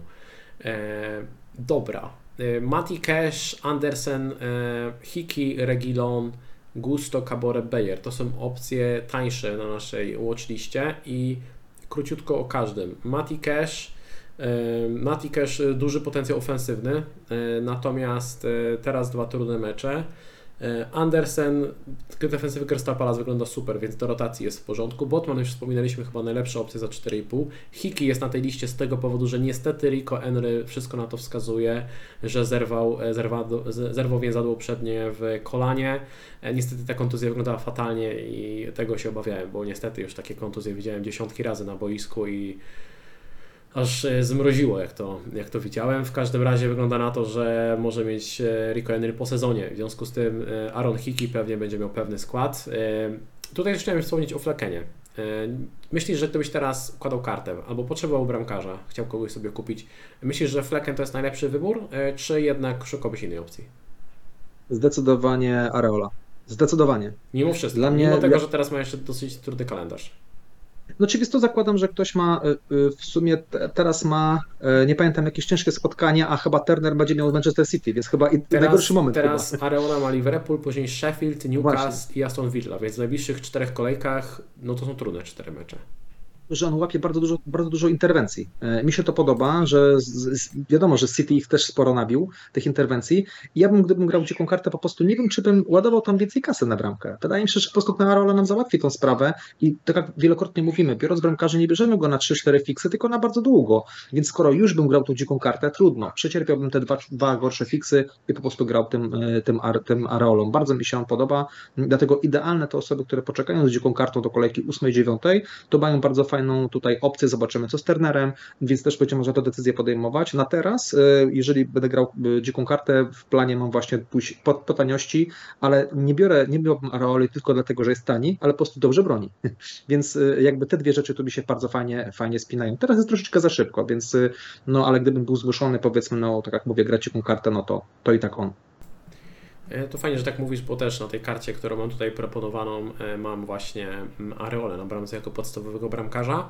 Regilon. Regilon opcja za 4-4, ponieważ Aaron Bisaka wypada na 2 miesiące. E, Luke Show, który wypadł w poprzednim miesiącu, miał wypaść na 3 miesiące, więc wygląda na to, że gdzieś tam do kolejki 12-13, gdy ten kalendarz United wygląda dobrze, spodziewamy się, że w defensywie będzie grał Dalot z prawej, Regilon z lewej, w środku gra do tej teraz Lindelof z Lisandro Martinezem pod nieobecność e, Varana. No i powiedz mi, jak się ty w ogóle zapatrujesz na tą defensywę United, bo no jesteś szczęśliwym posiadaczem Onany. E, kalendarz wygląda dobrze, defensywa wygląda super, jest poukładana, no chyba wszystko w porządku. Wiesz, Onana miał 5 save'ów, zabrakło jednego, żeby miał 6 save'ów w tym spotkaniu. E, zrobił błąd przy jednej bramce, natomiast powiem Ci, że mm, nie bronił źle w tym spotkaniu. Naprawdę, jak tak sobie obejrzałem, miał kilka bardzo fajnych interwencji. Natomiast tak zupełnie poważnie, jeżeli chodzi o, o obronę United, no mm, nie jestem do końca przekonany, jak ta obrona będzie wyglądała. No, natomiast, tak jak powiedziałeś, kalendarz nie jest zły, więc to też nie jest taka sytuacja, że tego regiona w ogóle bym skreślił, e, bo w tej cenie ofensywnie grający zawodnik, pamiętamy, że Tottenham e, grał całkiem, całkiem sensownie, więc myślę, że jest do rozważenia. Natomiast zastanawiam się, czy chciałbym sobie gdzieś e, jeden slot zajmować bramkarzem Manchester United, przepraszam, obrońcą i czy kiedy chciałbym nim grać. Więc mm, być może do jakiejś rotacji, tak jak powiedziałeś, z jakimś innym obrońcą, w porządku. Powiedzmy nawet, ktoś powiedzmy nie jest przekonany, nie wiem, do Estypiniana albo go nie stać i do, do rotacji na przykład, nie wiem, z obrońcą Spurs. No jest to, jest to do rozważenia, ale chyba to byłaby opcja, powiem Ci, nawet za Keszem, przez Ciebie już wspomnianym. Chyba wolałbym Kesza i już ustawić się na ten bardzo fajny kalendarz Filli, niż teraz skakiwać na Regiona, którego, powiem Ci szczerze, nie chciałbym długoterminowo i chyba wolałbym zdecydowanie tutaj e, tego, tego Kesza, bo ten kalendarz za chwilkę jest bardzo, bardzo fajny dla, dla Willi. No i pełna zgoda, moim zdaniem Regilon to jest opcja taka awaryjna, budżetowa, jak ktoś szuka kogoś za 4-4, to bym go brał, e, bo chyba nie ma lepszej opcji w tej cenie. E, teoretycznie można pójść w Gusto, Gusto, który, no tak jak mówiliśmy, ma póki co skład, bo James jeszcze nie wrócił, więc na najbliższe 2-3 kolejki byłbym spokojny o jego skład i no, może z Aston Villa niekoniecznie, ale z Fulham i z Berlin można by nim nawet spokojnie zagrać. Długoterminowo bym go do składu nie brał. No i mam jeszcze Caborę i Bejera jako dwie opcje za 4-0, jak ktoś układa kartę i szuka tych opcji dodatkowych. Natomiast chyba się zgadzamy, że trochę szkoda transferów na tych gości, no bo jeżeli możesz za 4,5 mieć Botmana, no to chyba lepiej postawić na taki solidny wybór długoterminowy niż na siłę brać gościa za 4-0, bo ma jedną podwójną kolejkę. Chociaż ten Caborę ma jakiś tam potencjał ofensywny, tak jak mówiliśmy. No, jak sobie zerkniecie w statystyki, to naprawdę na tej liście Caborę ma najlepsze statystyki ofensywne. No tak, i tutaj to nie jest tak, że on to wykręcił w jednym spotkaniu, co mecz wygląda bardzo groźnie. I powiem Ci, jak sobie patrzę na to, tak jak powiedziałeś, darmowy transfer nie wiem, czy bym wykorzystywał, chyba, że na przykład w kolejce ósmej na bank gram dziką kartę.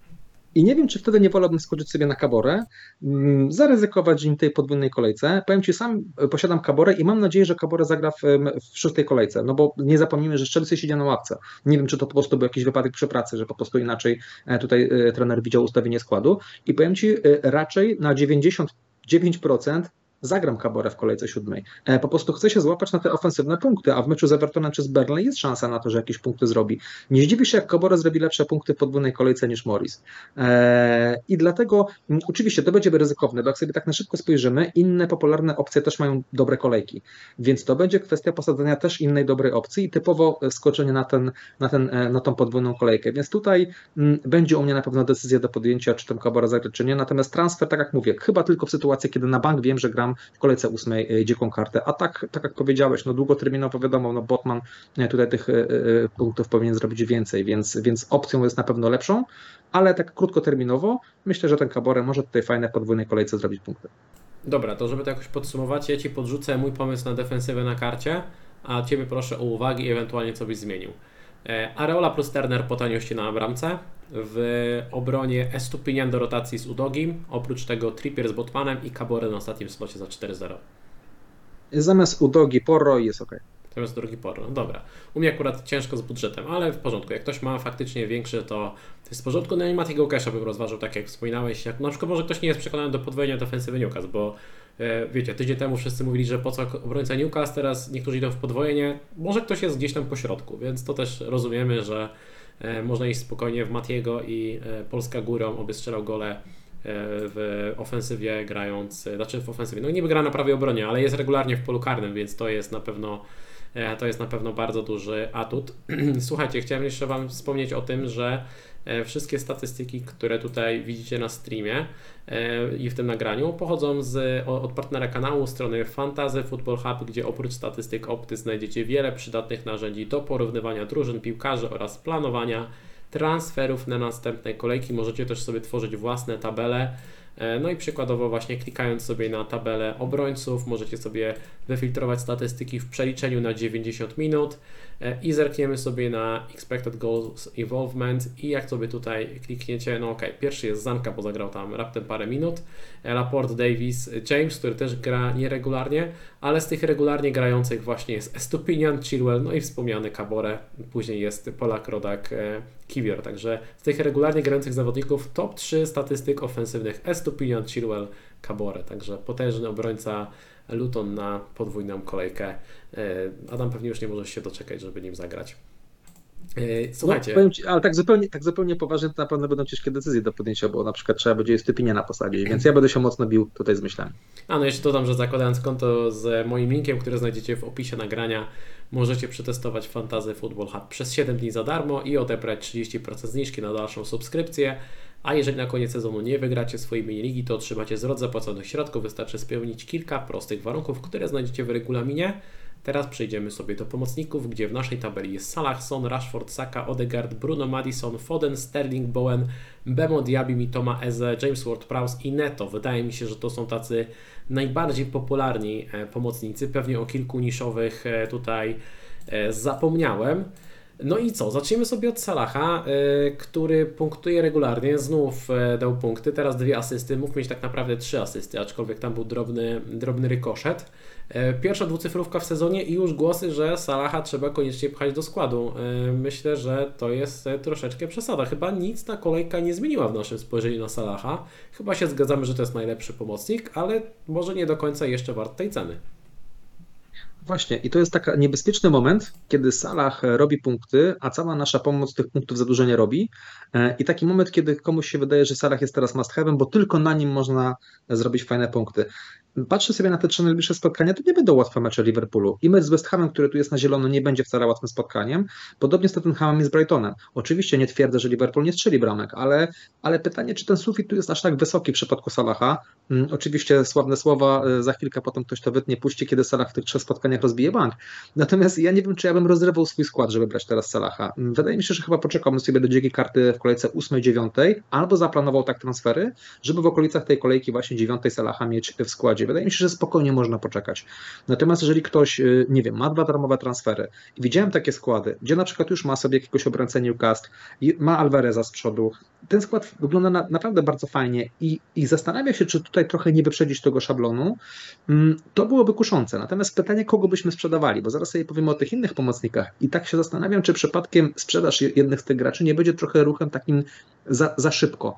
E, kogo ewentualnie tutaj mógłbym się pozbyć, więc nie chcę trochę uprzedzać faktów, natomiast gdzieś tego Salaha, jeżeli ktoś by mógł mieć ok, natomiast ja myślę, że spokojnie można tutaj poczekać.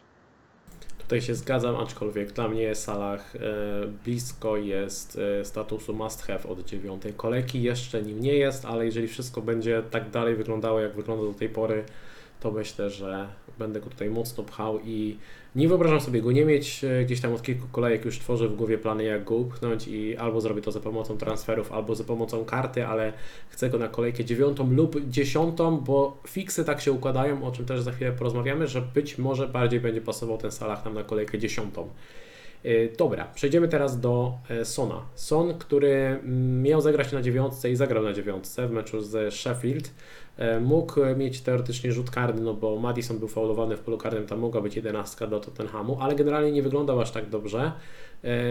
Ale z drugiej strony, czy należy panikować? Gdy zerkniemy na oczekiwane punkty w najbliższych sześciu kolejkach, no to tutaj nadal Fantasy Football Hub ma Sona jako drugą najlepszą opcję z pomocy i ja to poniekąd rozumiem. Arsenal, Liverpool, Luton, Fulham, Crystal Palace, biorąc pod uwagę, że on, nawet jeżeli nie będzie grał zawsze na dziewiątce, bo będą takie mecze, w których Richarlison wyjdzie na tej dziewiątce, to nie tak, że Richarlison nagle przepadł, a teraz strzelił gola, no to nagle wrócił mocno na radar. No nie, no nadal jest częścią tej kadry i nadal będzie łapał minuty, ale jeżeli średnio na przykład Son będzie grał, nie wiem, 60 minut na dziewiątce albo 50 minut na dziewiątce i do tego 30 e, minut, czy tam średnio 25 e, minut gdzieś tam na skrzydle, no to nadal jest e, świetną opcją, zwłaszcza jeżeli przyjmiemy, że prawdopodobnie będzie wykonywał rzuty karne. Z drugiej strony to nie jest tak, że on nagle jest jedynym dobrym wyborem do pomocy.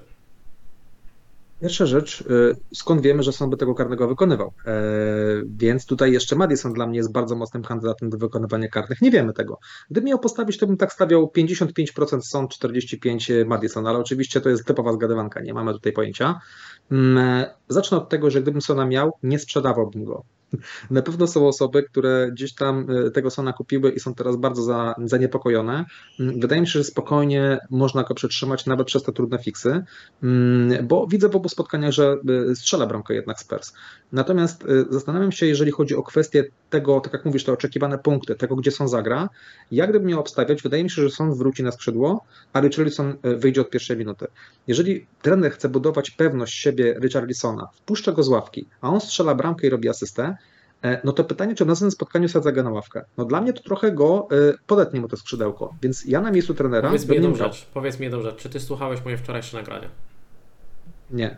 Bardzo dobrze, że nie słuchałeś, bo powiedziałem dokładnie to samo, nie chciałem ci nic sugerować, cieszę się, że powiedziałeś dokładnie tak samo, kontynuuj.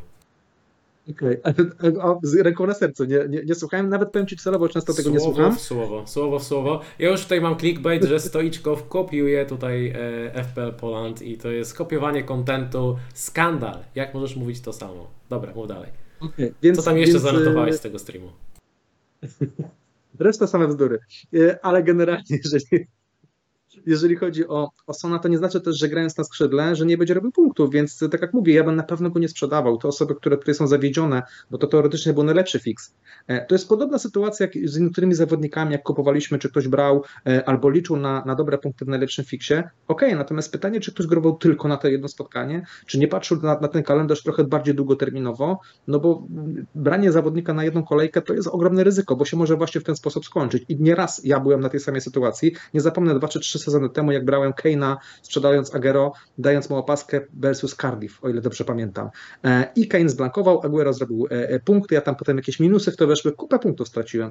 I generalnie nie warto brać na jedno spotkanie, a jeżeli już jakoś ktoś decyzję podejmuje, to dla mnie tego Sona należałoby tutaj trzymać. Natomiast ja myślę, że tutaj jego potencjał punktowy będzie lekko ograniczony. Właśnie przez ten pryzmat grania jednak na skrzydle, no to bez to co powiedziałeś, to nie znaczy, że on 90 minut będzie grał na skrzydle bo ten Richarlison jest, no widać, takie trochę chimeryczne, więc tymi, z tą jego formą i graniem 90 minut raczej nie wróżę, że będzie grał 90.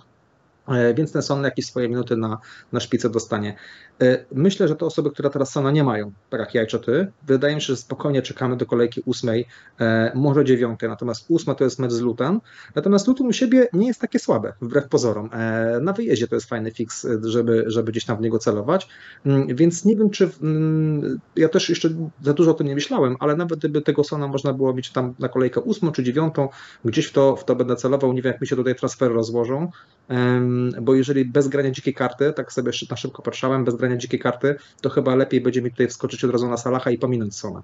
Więc idealne mam dwa spotkania, te osoby, które Sona nie mają, dwa spotkania obserwujemy, jak jest z nim sytuacja, bo może wróci do tego statusu, który miał jeszcze 10 e, dni temu, czyli zawodnika, który nawet nie był na radarach, więc bardzo możliwe, że gdzieś to tam się e, do tego wróci. Więc na teraz e, mam, jeżeli mam Sona, trzymam, nie mam Sona, nie kupuję, czekam do kolejki ósmej, wtedy podejmujemy decyzję, tak zamykając temat Sona. No, z tymi 10 dniami przesadziłeś, bo była przerwa na repy, ale pewnie tam no, 3 tygodnie temu hmm. faktycznie są był niszą. Okay. Ale tak, zgadzam się z Tobą i generalnie myślę, że kolejka ósma to będzie decyzja, czy już pchać Salaha i dawać mu opaskę, czy brać Sona i dać mu opaskę. Bo e, Haaland będzie miał mecz z Arsenalem. Wydaje mi się, że to będą takie dwie szablonowe, może nie szablonowe, bo nadal najpopularniejszy będzie Haaland, ale to będą takie dwie ciekawe różnice do zrobienia w kolejce ósmej. E, natomiast gdybym był już posiadaczem Sona, absolutnie bym nie panikował, dla mnie jedna z lepszych opcji do, do pomocy. E, tak samo Madison. Powiedziałem, że niektórzy nagle panikują co z tym Madisonem, bo nie dał zwrotów teraz, żeby nie skłamać, nie dał zwrotu z Sheffield. No i co? I już niektórzy tutaj panikują. No dla mnie to jest nadal jedna z najlepszych opcji. Powiedz mi, czy gdybyś teraz układał kartę, to czy brałbyś któregoś z pomocników Tottenhamu? Wiesz co, jednak patrząc na te fiksy 8-9, nie wiem jakbym sobie to transferami ułożył, więc ciężko mi teraz powiedzieć, czy bym miał, czy bym nie miał. E, e, Sona raczej bym chyba nie miał, nie wiem, czy tylko z Madisonem bym nie zaczął. Powiem Ci, ciężko mi powiedzieć, musiałbym to trochę e, rozważyć, jaki potem miałbym plan na Salaha, czy mógłbym wszystkich od razu wcisnąć.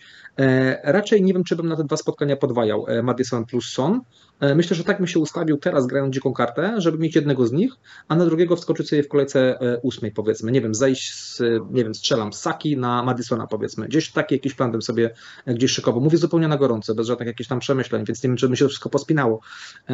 dwóch raczej nie, ale wydaje mi się, że Madison jest dalej dobrą opcją. On miał chyba cztery kluczowe podania w tym spotkaniu, więc on dalej kreuje, to dalej fajnie wygląda i te punkty będą. więc jeżeli tutaj mówimy o Sonie, że jest zawodnikiem, którego trzymamy, no to dlaczego Madisona mielibyśmy nie trzymać, skoro nas przekonuje w całym tym sezonie, od pierwszej kolejki. Zawodnikiem chyba miesiąca został wybrany, więc no dla mnie Madison na teraz jest ciut lepszą opcją niż Son. Tak samo uważałem przed tą kolejką i dalej tak uważam, że jest tą kolejką, że ten Madison jest zawodnikiem, którego e, warto gdzieś trzymać. Natomiast mówię, na dzikiej karcie nie odpowiem wprost, bo musiałbym to bardziej sobie gdzieś tam e, przemyśleć. Jednego raczej tak, bo chciałbym się ustawić fajnie na tą kolejkę 8-9, żeby za dużo transferów nie marnować. Dla mnie Madison jest super. E, Sony jest troszeczkę lepszy, ale jest też dużo droższy, więc pytanie, czy jest warty tego dodatkowego 1 200. Dokładnie, e, trochę tak, nie rozwinąłem Ale, ale jak sobie zerkniemy na statystyki po tych pięciu kolejkach, no to jeżeli się nie mylę, to obok Salaha ma chyba najlepsze statystyki, jeżeli weźmiemy pod uwagę e, gole oczekiwane plus asysty oczekiwane e, Madison. Także naprawdę tutaj jest olbrzymi potencjał. Także bez paniki z Tottenhamem i powiedz mi a propos panikowania, co zrobić z zawodnikami Manchester United? Bo tutaj mamy na liście Rashforda i Bruno, ja i ty mamy podwojenie. United dostał Bęcki od Brighton. United wygląda średnio w ofensywie. Na rozkładzie teraz Berlin, Crystal Palace, Brentford, Sheffield. Co robić? Gdybym nie miał Rashforda, to pierwszego zawodnika, którego bym polecił w tej kolejce, to byłby Rashford z pomocy. E, wydaje mi się, że to jest najlepsza opcja, gdybym nie miał, gdyby na przykład załóżmy, Haaland jest kontuzjowany, opaskę w tej kolejce daje Rashfordowi. Proste. E, dla mnie, e, oglądając mecz Manchester United, nie, nie sugerujcie się tylko wynikiem. E, oglądając ten mecz, Rashford grał naprawdę bardzo dobrze. Pół centymetra od złapania asysty. Sporo oczekiwane, już nie pamiętam, ale tam wykręcił chyba 0,6 chyba expected goals involvement, więc tam naprawdę było, i nie, nie, liczymy tej sytuacji, gdzie piłka wyszła, bo to już nie zostało zaliczone do... do tak, 0,68 expected goals plus ta, no, ta asysta, która się nie liczyła, też by tutaj... Ona się dokładnie, bo była, okej, okay, ona była po blisku. Tak, no bo było to po blisku. Podobna sytuacja jak była z Halandem, o której mówiliśmy, gdzie też tego nie, nie było wliczonych, więc dla mnie to jest dalej super opcja. Bruno to jest dla mnie trochę ciężka sytuacja. Ja powiem Ci, jeżeli chodzi o Bruno, to ja wcześniej, e, jeszcze dwie kolejki temu uważałem, że jest lepszy od Rashforda, teraz znowu ten Rashford wraca na, na, na topkę. Więc trochę się cieszę, że mam obu. I nie muszę decydować przed tą kolejką, którego z nich e, mieć, którego nie mieć. Definitywnie bym nie sprzedawał. Nie mając Rashforda, proponowałbym go w tej kolejce kupić. Więc tak widzę pomocników y, y, y, Manchesteru. Cieszę się, że, tej decyzji teraz nie układam karty, e, że teraz nie muszę zastanawiać się, czy któregoś kupić. E, natomiast jakieś tam decyzje odnośnie kolejki 8, 9, czy którego z nich mieć, bo wydaje mi się, że jednego będzie warto. Nie wiem, czy, czy dwóch się zmieści. Jednego będzie warto mieć, którego teraz ciężko byłbym mi odpowiedzieć. Natomiast właśnie to chyba poniekąd odpowiedziałem, komu dałbym opaskę w tej kolejce, jeżeli nie Halandowi, to byłby właśnie e, Rashford. Więc dla mnie opcja super. Dla mnie Rashford też jest super, ale dla mnie też Bruno jest super. E, jestem ciekaw jeszcze Twojego zdania na temat Bruno. No Bruno, tak poniekąd powiedziałem, no, w tym meczu może wygląda trochę słabiej. E, tych, e, tych, tych punktów też oczekiwanych za dużo tam nie zrobił, więc tutaj wiadomo ciężej ten decyzję się, podejmuje, natomiast tak jak powiedziałem, no obu mam w składzie, z obu się cieszę, że, że na ten mecz z Berlin wydaje mi się, że tutaj te grube punkty mogą się pojawić. Mecz Crystal Palace może nie być taki, e, taki łatwy, ale ten następny fix zdecydowanie e, warto mieć obu zawodników. Tak jak mówię, no jednak Rashforda mam nieco wyżej od Bruno, ale Bruno zdecydowanie jedna z najlepszych opcji na tą kolejkę. Tak, okej, okay, bo widziałem takie komentarze, żeby zawodników United sprzedawać. Ja się z tym bardzo, bardzo, bardzo nie zgadzam. E, w związku z tym e, mam pytanie do takich osób, które chcą sprzedać zawodników United. Kogo chcecie kupić? To jest pierwsze pytanie. A drugie pytanie, jeżeli kupujecie kogoś popularnego, to jeszcze raz przypomnę, kto jest na naszej liście. Salah, Son, Rashford, Saka, Odegaard, Bruno, Madison, Foden, Sterling, Bowen, Bemo, Diaby, Mitoma, Eze, James Ward-Prowse i Neto. Jest 16 pomocników, czyli nie licząc Bruno jest 15 innych opcji. Mogę się założyć z kilkoma osobami, nie ze wszystkimi, bo jak będzie za dużo chętnych, to zbankrutuje. Mogę się założyć z kilkoma osobami, że w najbliższych czterech kolejkach Bruno będzie w top 5 najlepiej punktujących zawodników z tych popularnych opcji. E, bo moje pomocników czy zawodników? Pomocników. Bo moje zdanie jest takie, skoro gramy wszyscy piątką pomocników i wszyscy wybieramy spośród tych 16 najbardziej popularnych, to jeżeli ktoś chce sprzedać Bruno, to znaczy, że kupuje kogoś z tej 16 prawdopodobnie, prawda? Więc jeżeli Bruno jest w top 5, to nie powinniście go sprzedać. Jeżeli nie jest waszym zdaniem, no to znaczy, że znacie 5 innych nazwisk, więc pewnie się wylosuje jakiś Rodri, który zrobi więcej punktów, albo nie wiem, jakiś Filip Billing nagle strzeli dwie bramki i e, będzie, będzie tutaj najlepiej punktujący czy coś, ale nikt normalny nie kupi takich zawodników, więc zakładam, że jeżeli ktoś chce sprzedać Bruno, to kupuje kogoś z tej listy. Jeżeli ktoś kupuje kogoś z tej listy, to jestem ciekaw, kogo typujecie, że zrobi tych punktów więcej. E, dla mnie będzie Bruno w top 5 z tych 16 najpopularniejszych opcji i mogę się tutaj z kilkoma osobami o to E, założyć. E, no dla mnie, ja nie widzę sensu wywalania podwojenia United, naprawdę. E, ja nie, nie gramy, w, pamiętajcie, że w fantazy nie gramy po to, żeby oceniać jak gra drużyna jako kolektyw. My nie oceniamy tego na przykład, czy Rashford wykonuje dobrą robotę dla United, bo to jest trochę podobny case jak, bo widziałem takie analizy, że e, widziałem dzisiaj taką analizę, że Rashford sobie bardziej szkodzi niż pomaga United, bo wszystkie ataki United są rozgrywane przez Rashforda, przez co cały atak leży, no i wystarczy wyłączyć Rashforda i, e, i można tutaj łatwo pokonać e, United. Ok, to jest podobny case jak z Cristiano Ronaldo, że wszystkie drużyny, których grał Ronaldo, grały na Ronaldo, ale to nie znaczy, że Ronaldo był osobą opcją, tak? E, I tak samo uważam, że Rashford nadal jest dobrą opcją i Bruno jest dobrą opcją, bo nawet jeżeli United będzie dostawać w czapę w każdym meczu z tych czterech, to zakładam, że kilka goli strzelą, a jak strzelą kilka goli, to znaczy, że Bruno i Rashford będą w tych punktach i wyobrażając sobie mecz z Berlin, który zawsze gra wysoko ustawioną linią defensywny, defensywy, no moim zdaniem będzie co najmniej kilka takich sytuacji, w których Bruno rzuci jakąś piłkę za plecy obrońców i tam Rashford czy inny Hojlund za tą piłką pogna i będą te sytuacje. Czy oni wykorzystają te sytuacje, to jest trochę inna sprawa, więc wiadomo, że to zawsze jest pewne, pewne ryzyko, bo e, Jackson też dochodzi do wielu sytuacji bramkowych, niewiele to ma wspólnego z punktami, natomiast wydaje mi się, że Rashford e, to jest na tyle klasowy zawodnik, że będzie wykorzystywał te sytuacje i wydaje mi się, że Bruno kreuje tyle sytuacji, że będzie te punkty e, zdobywał. Dlatego dla mnie te opcje są nadal jednymi z topowych. Czy na dzikiej karcie miałbym obu? Tutaj bym się zastanowił na przykład, czy jednego z nich nie poświęcić po to, żeby już mieć Salaha na dzikiej karcie. Nie. Bo to jest, Właśnie. bo jeżeli układam dziką kartę, to jest trochę inna dyskusja. Bo ja mówię teraz o robieniu transferów. Sprzedawanie jest moim zdaniem nierozsądne, tak to ujmę. E, albo bardzo emocjonalne jest to podejście do, do składu. Natomiast układając kartę, ok, można zmienić sobie 10 klocków w tym składzie i można te klocki tak poupychać, że ostatecznie na przykład zamiast Rashforda można mieć Salaha. I okej, okay, wtedy Salah jest dużo lepszy. I ktoś może dojść do wniosku, że zamiast e, Salaha i Bruno weźmie sobie przepraszam, zamiast Rashforda i Bruno rezygnuje z jednego i na przykład zrezygnuje z Bukayo Saki i w to miejsce ma Salaha i jakiegoś tam, nie wiem, Eze Diabiego albo kogoś takiego. I w porządku, to jest bardzo dobry pomysł. Czemu nie? Bo to jest takie myślenie długoterminowe. Skoro ktoś wie, że zaraz będzie chciał Salaha, to równie dobrze można go brać już teraz. Natomiast jeżeli ktoś nie bierze teraz Salaha za dwa darmowe transfery i sprzedaje te opcje z United, dla mnie to jest taki ruch trochę na siłę. Prędzej bym sprzedawał zawodników Arsenalu, bo tutaj tak, E, Martinelli, kontuzja e, i obstawiam, że wypadnie na kilka tygodni. Nieważne, czy to jest poważna kontuzja, czy delikatna. To jest mięśniowa, kontuzja, więc kontuzja nie mięśniowa kilka, kilka tygodni będzie miał niestety w plecy. Zwłaszcza, że Arteta może wystawić Trossarda w jego miejscu, który strzelił gola, e, zagrał niezły mecz, także nie ma sensu Ale ryzykować. w pierwszej połowie Trossard wyglądał fatalnie. Tak, to prawda, to prawda. E, swoją drogą niesamowity pech e, posiadaczy Martinelliego, nie dość, że nie dawał zbyt du dużych punktów, strzelił pięknego gola, taki trochę w stylu Thierry'ego Henry'ego, to jeszcze nie dość, że VAR, cofnięty gol, to jeszcze kontuzja, więc masakra, e, więc spory pech. Odegaard. Odegaard po pierwsze nie kreuje tyle sytuacji co w poprzednim sezonie.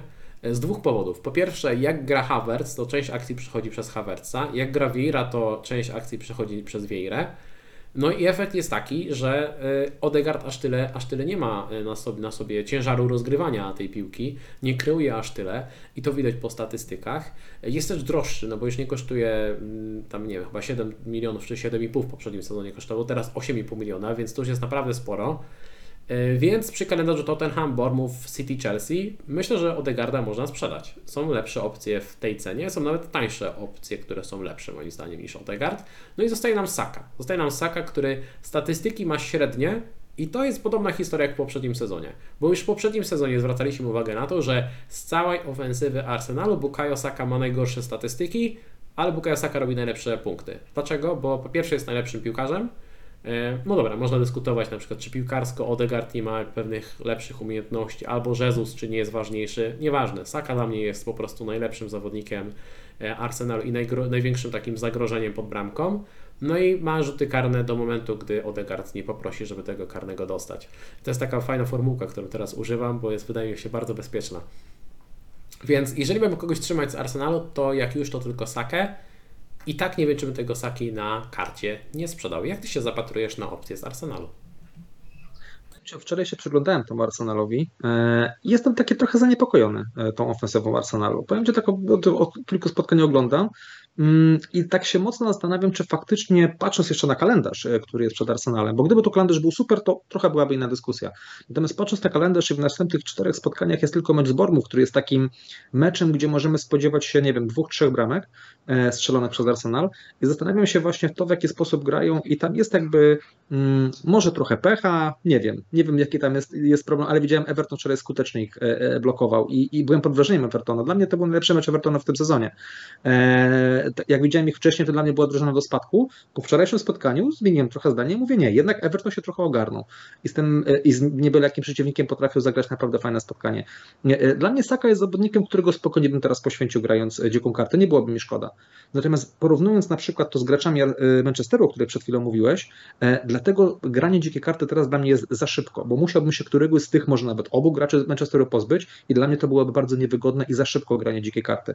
Na kolejce 8-9 ktoś spojrzy powiedzmy na te, na, na te spotkania, mecz City, okej, okay, łatwa, łatwiejsza decyzja. Natomiast Arsenal już jest w momencie, gdzie ten kalendarz się psuje. Skończył się mecz z Evertonem, e, strzelona jest jedna bramka, natomiast teraz e, e, te, te ciężkie spotkania, tym bardziej tutaj Chelsea na wyjeździe, City bardzo ciężkie spotkanie, plus ten Tottenham, więc ja bym tego Saki Odegaard dla mnie jest jak najbardziej do sprzedaży. Jeżeli ktoś ma teraz Odegaarda, to, to, to spokojnie bym go tutaj sprzedał. Z Saką bym się wstrzymał trochę przez ten case, o którym przed chwilą powiedziałeś. Kogo za niego? Kogo teraz wcisnąć za, za Sakę? Jeżeli powiedzmy mamy mm, e, Rashforda, mamy Bruno, e, mamy Mbuemo, e, Zastanawiam się, jaka tutaj byłaby opcja, na którą można byłoby skoczyć, żeby sprzedawać Saka. Tak jak powiedziałeś, gracz, który ma karne, zawsze ten karny może się wylosować. Pytanie, czy to jest priorytetowy transfer. Więc ja patrząc na taką pomoc, myślę, że nie klikałbym czegoś takiego, trzymam sobie tego e, e, Sakę, natomiast e, tutaj bym zastanawiał się, jak użyć dwa transfery, żeby tego Sakę na przykład zamienić na Salaha w tej kolejce 8-9, jeżeli ktoś nie gra dzikiej karty. To już bym taki plan sobie powolutku gdzieś, gdzieś układał, więc nie szkoda by mi było na teraz Saki. E, tak jak mówię, wczoraj trochę mnie ten mecz, e, postawa Arsenalu troszeczkę mnie mm, zawiedli. Jakby pokazane było Everton naprawdę, który gdzieś potrafił bardzo ładnie przeszkadzać, bo na tym się ta gra opierała i, i nastawienie typowo na konterki. Mm, jedyne ryzyko to było, kiedy te piłki spadały gdzieś za plecy obrońców Evertonu. To było jedyne ryzyko, które tam gdzieś e, mogli też wykreować, ale grając swoją piłkę Arsenal, czyli graniem, przyspieszaniem, chociaż tak akurat bramkę zdobyli, ale w, w wielu innych okazjach nie udawało się tej obrony Evertonu sforsować. I tutaj trochę się, się boję, e, że, że tych bramek może aż tak dużo nie być. Więc tak to mniej więcej widzę. W porządku. Mniej więcej, mniej więcej tutaj e, się zgadzamy. Y, też z tego powodu mnie Saka zostanie, bo wydaje mi się, że nie ma co na razie tutaj klikać, ale ja przymierzam ten ruch, e, podmiankę Saki na pomocnika e, Tottenhamu. Mam tutaj na myśli konkretnie Sona przed kolejką ósmą. I wydaje mi się, że dużo osób może sobie gdzieś tam w kalendarzyku zaznaczyć taki planowany transfer, czyli zostawiamy na razie sobie tego Bukayo Sakę na Tottenham i Bormów, gdzie tutaj jest szansa na fajne punkty z jedną i z drugą drużyną, no bo jedna i druga drużyna gra ofensywnie, więc zakładam, że to będzie taka wymiana ciosów i w takich spotkaniach Saka może dać bardzo fajne punkty, a na mecz mecz, później, później będzie City, Chelsea, Sheffield, Newcastle, więc ten kalendarz będzie wyglądał tak sobie, zwłaszcza jak porównamy sobie, że wtedy Son będzie miał Luton, Fulham, Crystal Palace, więc wydaje mi się, że to będzie dobry moment na podmiankę. E, dobrze, przejdźmy dalej do opcji chcianych mniej lub bardziej. Foden. Foden podejrzewam, że może irytować, natomiast teraz ma Nottingham Forest i Wolverhampton. I ważna informacja dotycząca ofensywy Manchester City jest taka, że deadline mamy w sobotę o 14.30, City gra o 16.00, więc jest szansa, że przed deadline'em dostaniemy informację, y, kto gra z City w składzie. I moje pytanie do Ciebie, jeżeli jesteś posiadaczem Fodena i dostajesz informację o 14.15, Foden jest w wyjściowym składzie Nottingham Forest, trzymasz go w składzie? Bezdyskusyjnie. No i to właśnie chciałem usłyszeć. To chyba zamyka całą dyskusję, bo y, w tym momencie chyba nie ma sensu go kupować. Chociaż może rozważyłbyś na przykład kupno Fodena za tak sama sytuacja. Dostajesz info, że jest w składzie. Kupiłbyś Fodena na przykład za takiego, nie wiem, Odegarda, Bruno, kontuzjowanego Martinelliego. Czy poszedłbyś w tym kierunku? No Bruno na pewno nie. Eee, Martinelliego gdybym miał, pytanie kogo, kogo nie mam, bo na przykład wolałbym Mbłemu, powiedzmy. E, więc to też taka trochę dyskusja, wiesz, musielibyśmy powiedzieć, kogo bym wolał mieć. Natomiast jeżeli Foden nie gra, to wiadomo, że go sprzedajemy. E, no nie będziemy. E, no to jest, gdzieś... to jest prosta decyzja. Pytanie, czy, czy jak gra, co, jak na niego spoglądać. Czy go, czy go wziąć? Wiesz co, nie jestem do końca tak przekonany, chociaż te dwa najbliższe fiksy są fajne. Natomiast nie wiem, czy to byłoby mój priorytet do wzięcia do składu. Gdyby to byłaby może moja opcja taka numer chyba 6, może 5, przepraszam. Opcja numer 5 to by była. E, nawet nie wiem, czy bym nie wolał wskoczyć sobie, jeżeli by było stać na przykład już na Sona i trochę spojrzeć długoterminowo, więc trochę mówimy, planowanie by wchodziło w grę. Natomiast na tą kolejkę myślę, że to byłaby opcja gdzieś numer, numer 5. E, wolałbym mieć dwóch pomocników e, Manchesteru, e, wolałbym United, wolałbym mieć Mbuemo, e, wolałbym mieć, może, czy wolałbym mieć Sterlinga? Nie wiem, kwestia dyskusyjna. Na pewno byłbyś Salah, ale to jest trochę inny próg, e, próg cenowy. No dokładnie i dopiero gdzieś tam by się może tutaj e, e, Foden pojawił. Oczywiście wszystko zależy, jakbym gdzie, kiedy planuję grać kartę, mm, no i, i jaki, jaki jest moje plan z transferami, więc to tak jednoznacznie nie da się odpowiedzieć na to, natomiast myślę, że to jest bardzo fajna opcja na tą kolejkę na pewno i, i te osoby, które go mają, jeżeli on zagra, zagra, to był bardzo zadowolony, mogą być punkty, pomimo, że teraz zblankował, to nie wyglądał, zwłaszcza w pierwszej połowie, jego występ nie wyglądał tak źle, tam mogła spokojnie być asysta, mm, więc y, osoby, które mają Fodona, niech nie, nie będą aż tak mm, zdołowane, bo tak jak mówiliśmy na samym początku, dużo popularnych opcji zblankowało, w tym i Foden, więc mm, tutaj patrząc na, ten, na dwa najbliższe spotkania, naprawdę y, Foden może dać y, dobre punkty. Na razie nie mamy informacji, żeby on jakoś miał mocno rotować, więc jeżeli wychodzi, to tutaj zakładam znowu jakieś sporą liczbę minut. Dobrze, powiedz mi, co masz do powiedzenia posiadaczom Sterlinga i innych e, zawodników z ofensywy Chelsea, którzy potem jak wzięliśmy ich do składów postanowili, że odwalą takiej szopki, jakiej nikt wcześniej nie widział? E, wiesz, ze Sterlingiem to trochę e, my Sterlinga nie wzięliśmy, więc tutaj co mogę powiedzieć, że, no, że gdzieś nie chciałem skoczyć na, ani na Sterlinga, ani na Sona. Mm, trochę się obawiając o pewne rzeczy. Oczywiście mm, za chwilkę powiemy, że na Jacksona jednak skoczyłem, ale jakieś tam punkty dał. Mm, natomiast wiesz, to właśnie z tym Sterlingiem miałbym trochę problem, bo powiem Ci, ja nie wiem, czy ja bym go sprzedawał. Trochę chyba to nie jest odpowiedni kogo miałbym wyżej od Sterlinga w tej kolejce, to byłby właśnie e, Rashford, Bruno, chyba jednak Foden i Mbuemo. I chyba tyle. E, po co, dlaczego miałbym sprzedawać Sterlinga? Na jakiego, jaką inną opcję oprócz tej czwórki widziałbyś tutaj, żeby tego Sterlinga sprzedawać? Jeszcze patrzymy, że za chwilkę są dwa fajne fiksy. Ja bym jednak przytrzymał tego Sterlinga. Trochę zacisnął zęby i jeszcze go, go przytrzymał. On na szczęście mm, nie jest tam za, chyba zagrożony zawieszeniem, więc nie powinno być takiego ryzyka, że nie zagra gdzieś tam z Fulham. E, więc mając Sterlinga krótko, trzymałbym. Fajnie, że ty to mówisz. Ja tutaj też się e, zgadzam. Ja też bym tego Sterlinga trzymał i uważam, że z całych, całej tej trójki popularnych pików z Chelsea, czyli Alvarez, znaczy ja mówię jaki Alvarez, gdybyśmy mieli Alvareza, bylibyśmy szczęśliwymi ludźmi. E, Jackson, Sterling, Chilwell, to ten Sterling jest takim najpewniejszym pikiem. Więc jeżeli ktoś ma trzech e, tutaj e, kabareciarzy z Chelsea i chce dwóch wywalić, to bym zostawił Sterlinga z tej trójki. Zostawiłbym sobie e, jego, bo Jackson wiadomo jest Jacksonem, a Chilwell ma troszkę niepewny skład. Do Sterlinga ok, można się przyczepić o punkty, ale gra naprawdę dobrze, wygląda dobrze, jest ustawiony centralnie. E, moim zdaniem jest w świetnej formie. E, dodatkowo e, no, Bubiski gola z rzutu wolnego. Gdyby zdobył tego gola, też byłaby troszeczkę inna narracja. O tego Sterlinga byłbym względnie spokojny z tej całej. Jeszcze, jeszcze, jeszcze trzeba dodać, co mówiliśmy, że nie zdziwimy się, jak wyjdzie na szpicę. Albo dużą ilość minut. No jeżeli Jackson się wykartkuje, no to tam jest jeden z głównych faworytów do tego, żeby zagrać na dziewiątce, więc bo Broja nie jest gotowy. Więc dla mnie tak. sprzedawanie tak. Sterlinga, jakby rozumiem z czego to wynika. To nie jest nieuzasadnione podejście, natomiast warto przetrzymać, bo ten Sterling może jednak e, zwrócić. Powiem Ci szczerze, że e, boję się trochę, nie posiadając tego Sterlinga. Nie kupiłbym go może, ale boję się, że on tutaj te punkty za chwilkę może dać, więc tak to mniej więcej widzę i spokojnie bym go przytrzymał. To na pewno nie byłby mój transfer najważniejszy w zespole. Myślę, że gdzieś indziej te ruchy wolałbym sobie dokupić na przykład Potmana, jako mając Trippiera, niż sprzedawać Sterlinga i to zdecydowanie. Mówię, lepszą opcją byłby chyba tylko ten Rashford, Bruno i, i, i. To są jedyne nazwiska, które bym wziął za Sterlinga, jeżeli bym ich nie miał.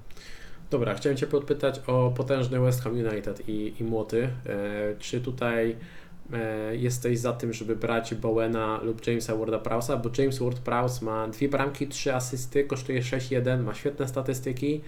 No ale właśnie, kalendarz West Hamu, Liverpool, Sheffield, Newcastle, Aston Villa, Everton, Bradford. Czy powinniśmy to olać i wyjść z założenia, że West Ham i tak na Liverpool, czy Newcastle, czy innym Aston Villa znajdzie sposób, żeby e, strzelić im gola z kontry, bo to są głównie bramki z kontrataków, które są wykonywane świetnie oraz ze stałych fragmentów, które właśnie wykonuje Jason Ward-Prowse. Jak Ty się zapatrujesz w na te opcje z West Hamu? Więc co, no okej, okay. no punkty dali, natomiast pytanie, czy to byłby mój transfer, gdybym nawet miał dwa darmowe transfery, czy akurat wziąłbym e, Warda Prausa na mecz z Liverpoolem na wyjeździe? No nie, no nie, natomiast jeżeli ktoś by, nie wiem, jest hipsterem i chce koniecznie iść pod prąd i szukać jakichś tego typu nazwisk, tak jak powiedziałeś, są cyfry, są zwroty, przede wszystkim West Ham gra dobrze, to nie jest tak, że przypadkowo te, te, te, te bramki wpadają, więc no są jakieś tam ku temu przesłanki, no ale szczerze, no z czystym sercem nikogo bym tego zawodnika na taki kalendarz nie polecił, zwłaszcza, że mamy tutaj dużo kilka fajniejszych opcji, albo planowanie pewnych ruchów ważniejszych, bo w kolejce 8-9 będą inni gracze priorytetowi, więc pytanie, czy marnowałbym transfer, żeby teraz brać e, Warda Prowsa, no z całym szacunkiem, ale jakoś ja tych ruchów y, nie widzę, nie, nie byłbym przekonany ani do jednego, ani do, ani do drugiego. Dobra, to teraz trochę prościej. Też tutaj też się zgadzam. Bemo, 6,9 cena. Na rozkładzie Everton, Nottingham Forest, United, Burnley, Chelsea, West Ham. Później ten kalendarz się troszeczkę będzie komplikował, ale czy zgadzamy się, jeżeli, jeżeli ktoś jeszcze nie ma Bemo i szuka teraz pomocnika, to to jest cel numer jeden do składu? Numer 3. Okej. Okay. To kto jest za... No, już mówiłem parę razy, no, gracze y, Manchester United na mecz z. E, jednak to byłaby dla mnie e, opcja numer 1 i 2. Mbłemo zaraz za nimi numer 3. Jeżeli dalej ktoś nie ma Mbłemo, wydaje mi się, że nie ma sensu kopać się z koniem.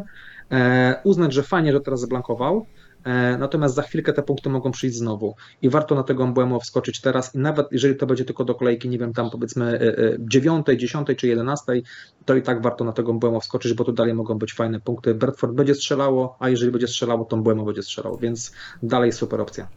Dobra, zgadzamy się. Tutaj najlepsza opcja do 7 milionów moim zdaniem. I teraz pytanie drugie. E, załóżmy, że szukamy drugiej opcji, takiej budżetowej, właśnie gdzieś tam do tych 7 milionów do składu. E, na naszej liście jest Diaby, Mitoma, Eze, WordPress i Neto. E, którzy z tych zawodników Ci się podobają, którzy Ci się nie podobają? E, no, kogo byś brał, gdybyś miał tutaj brać drugiego gościa takiego budżetowego do składu?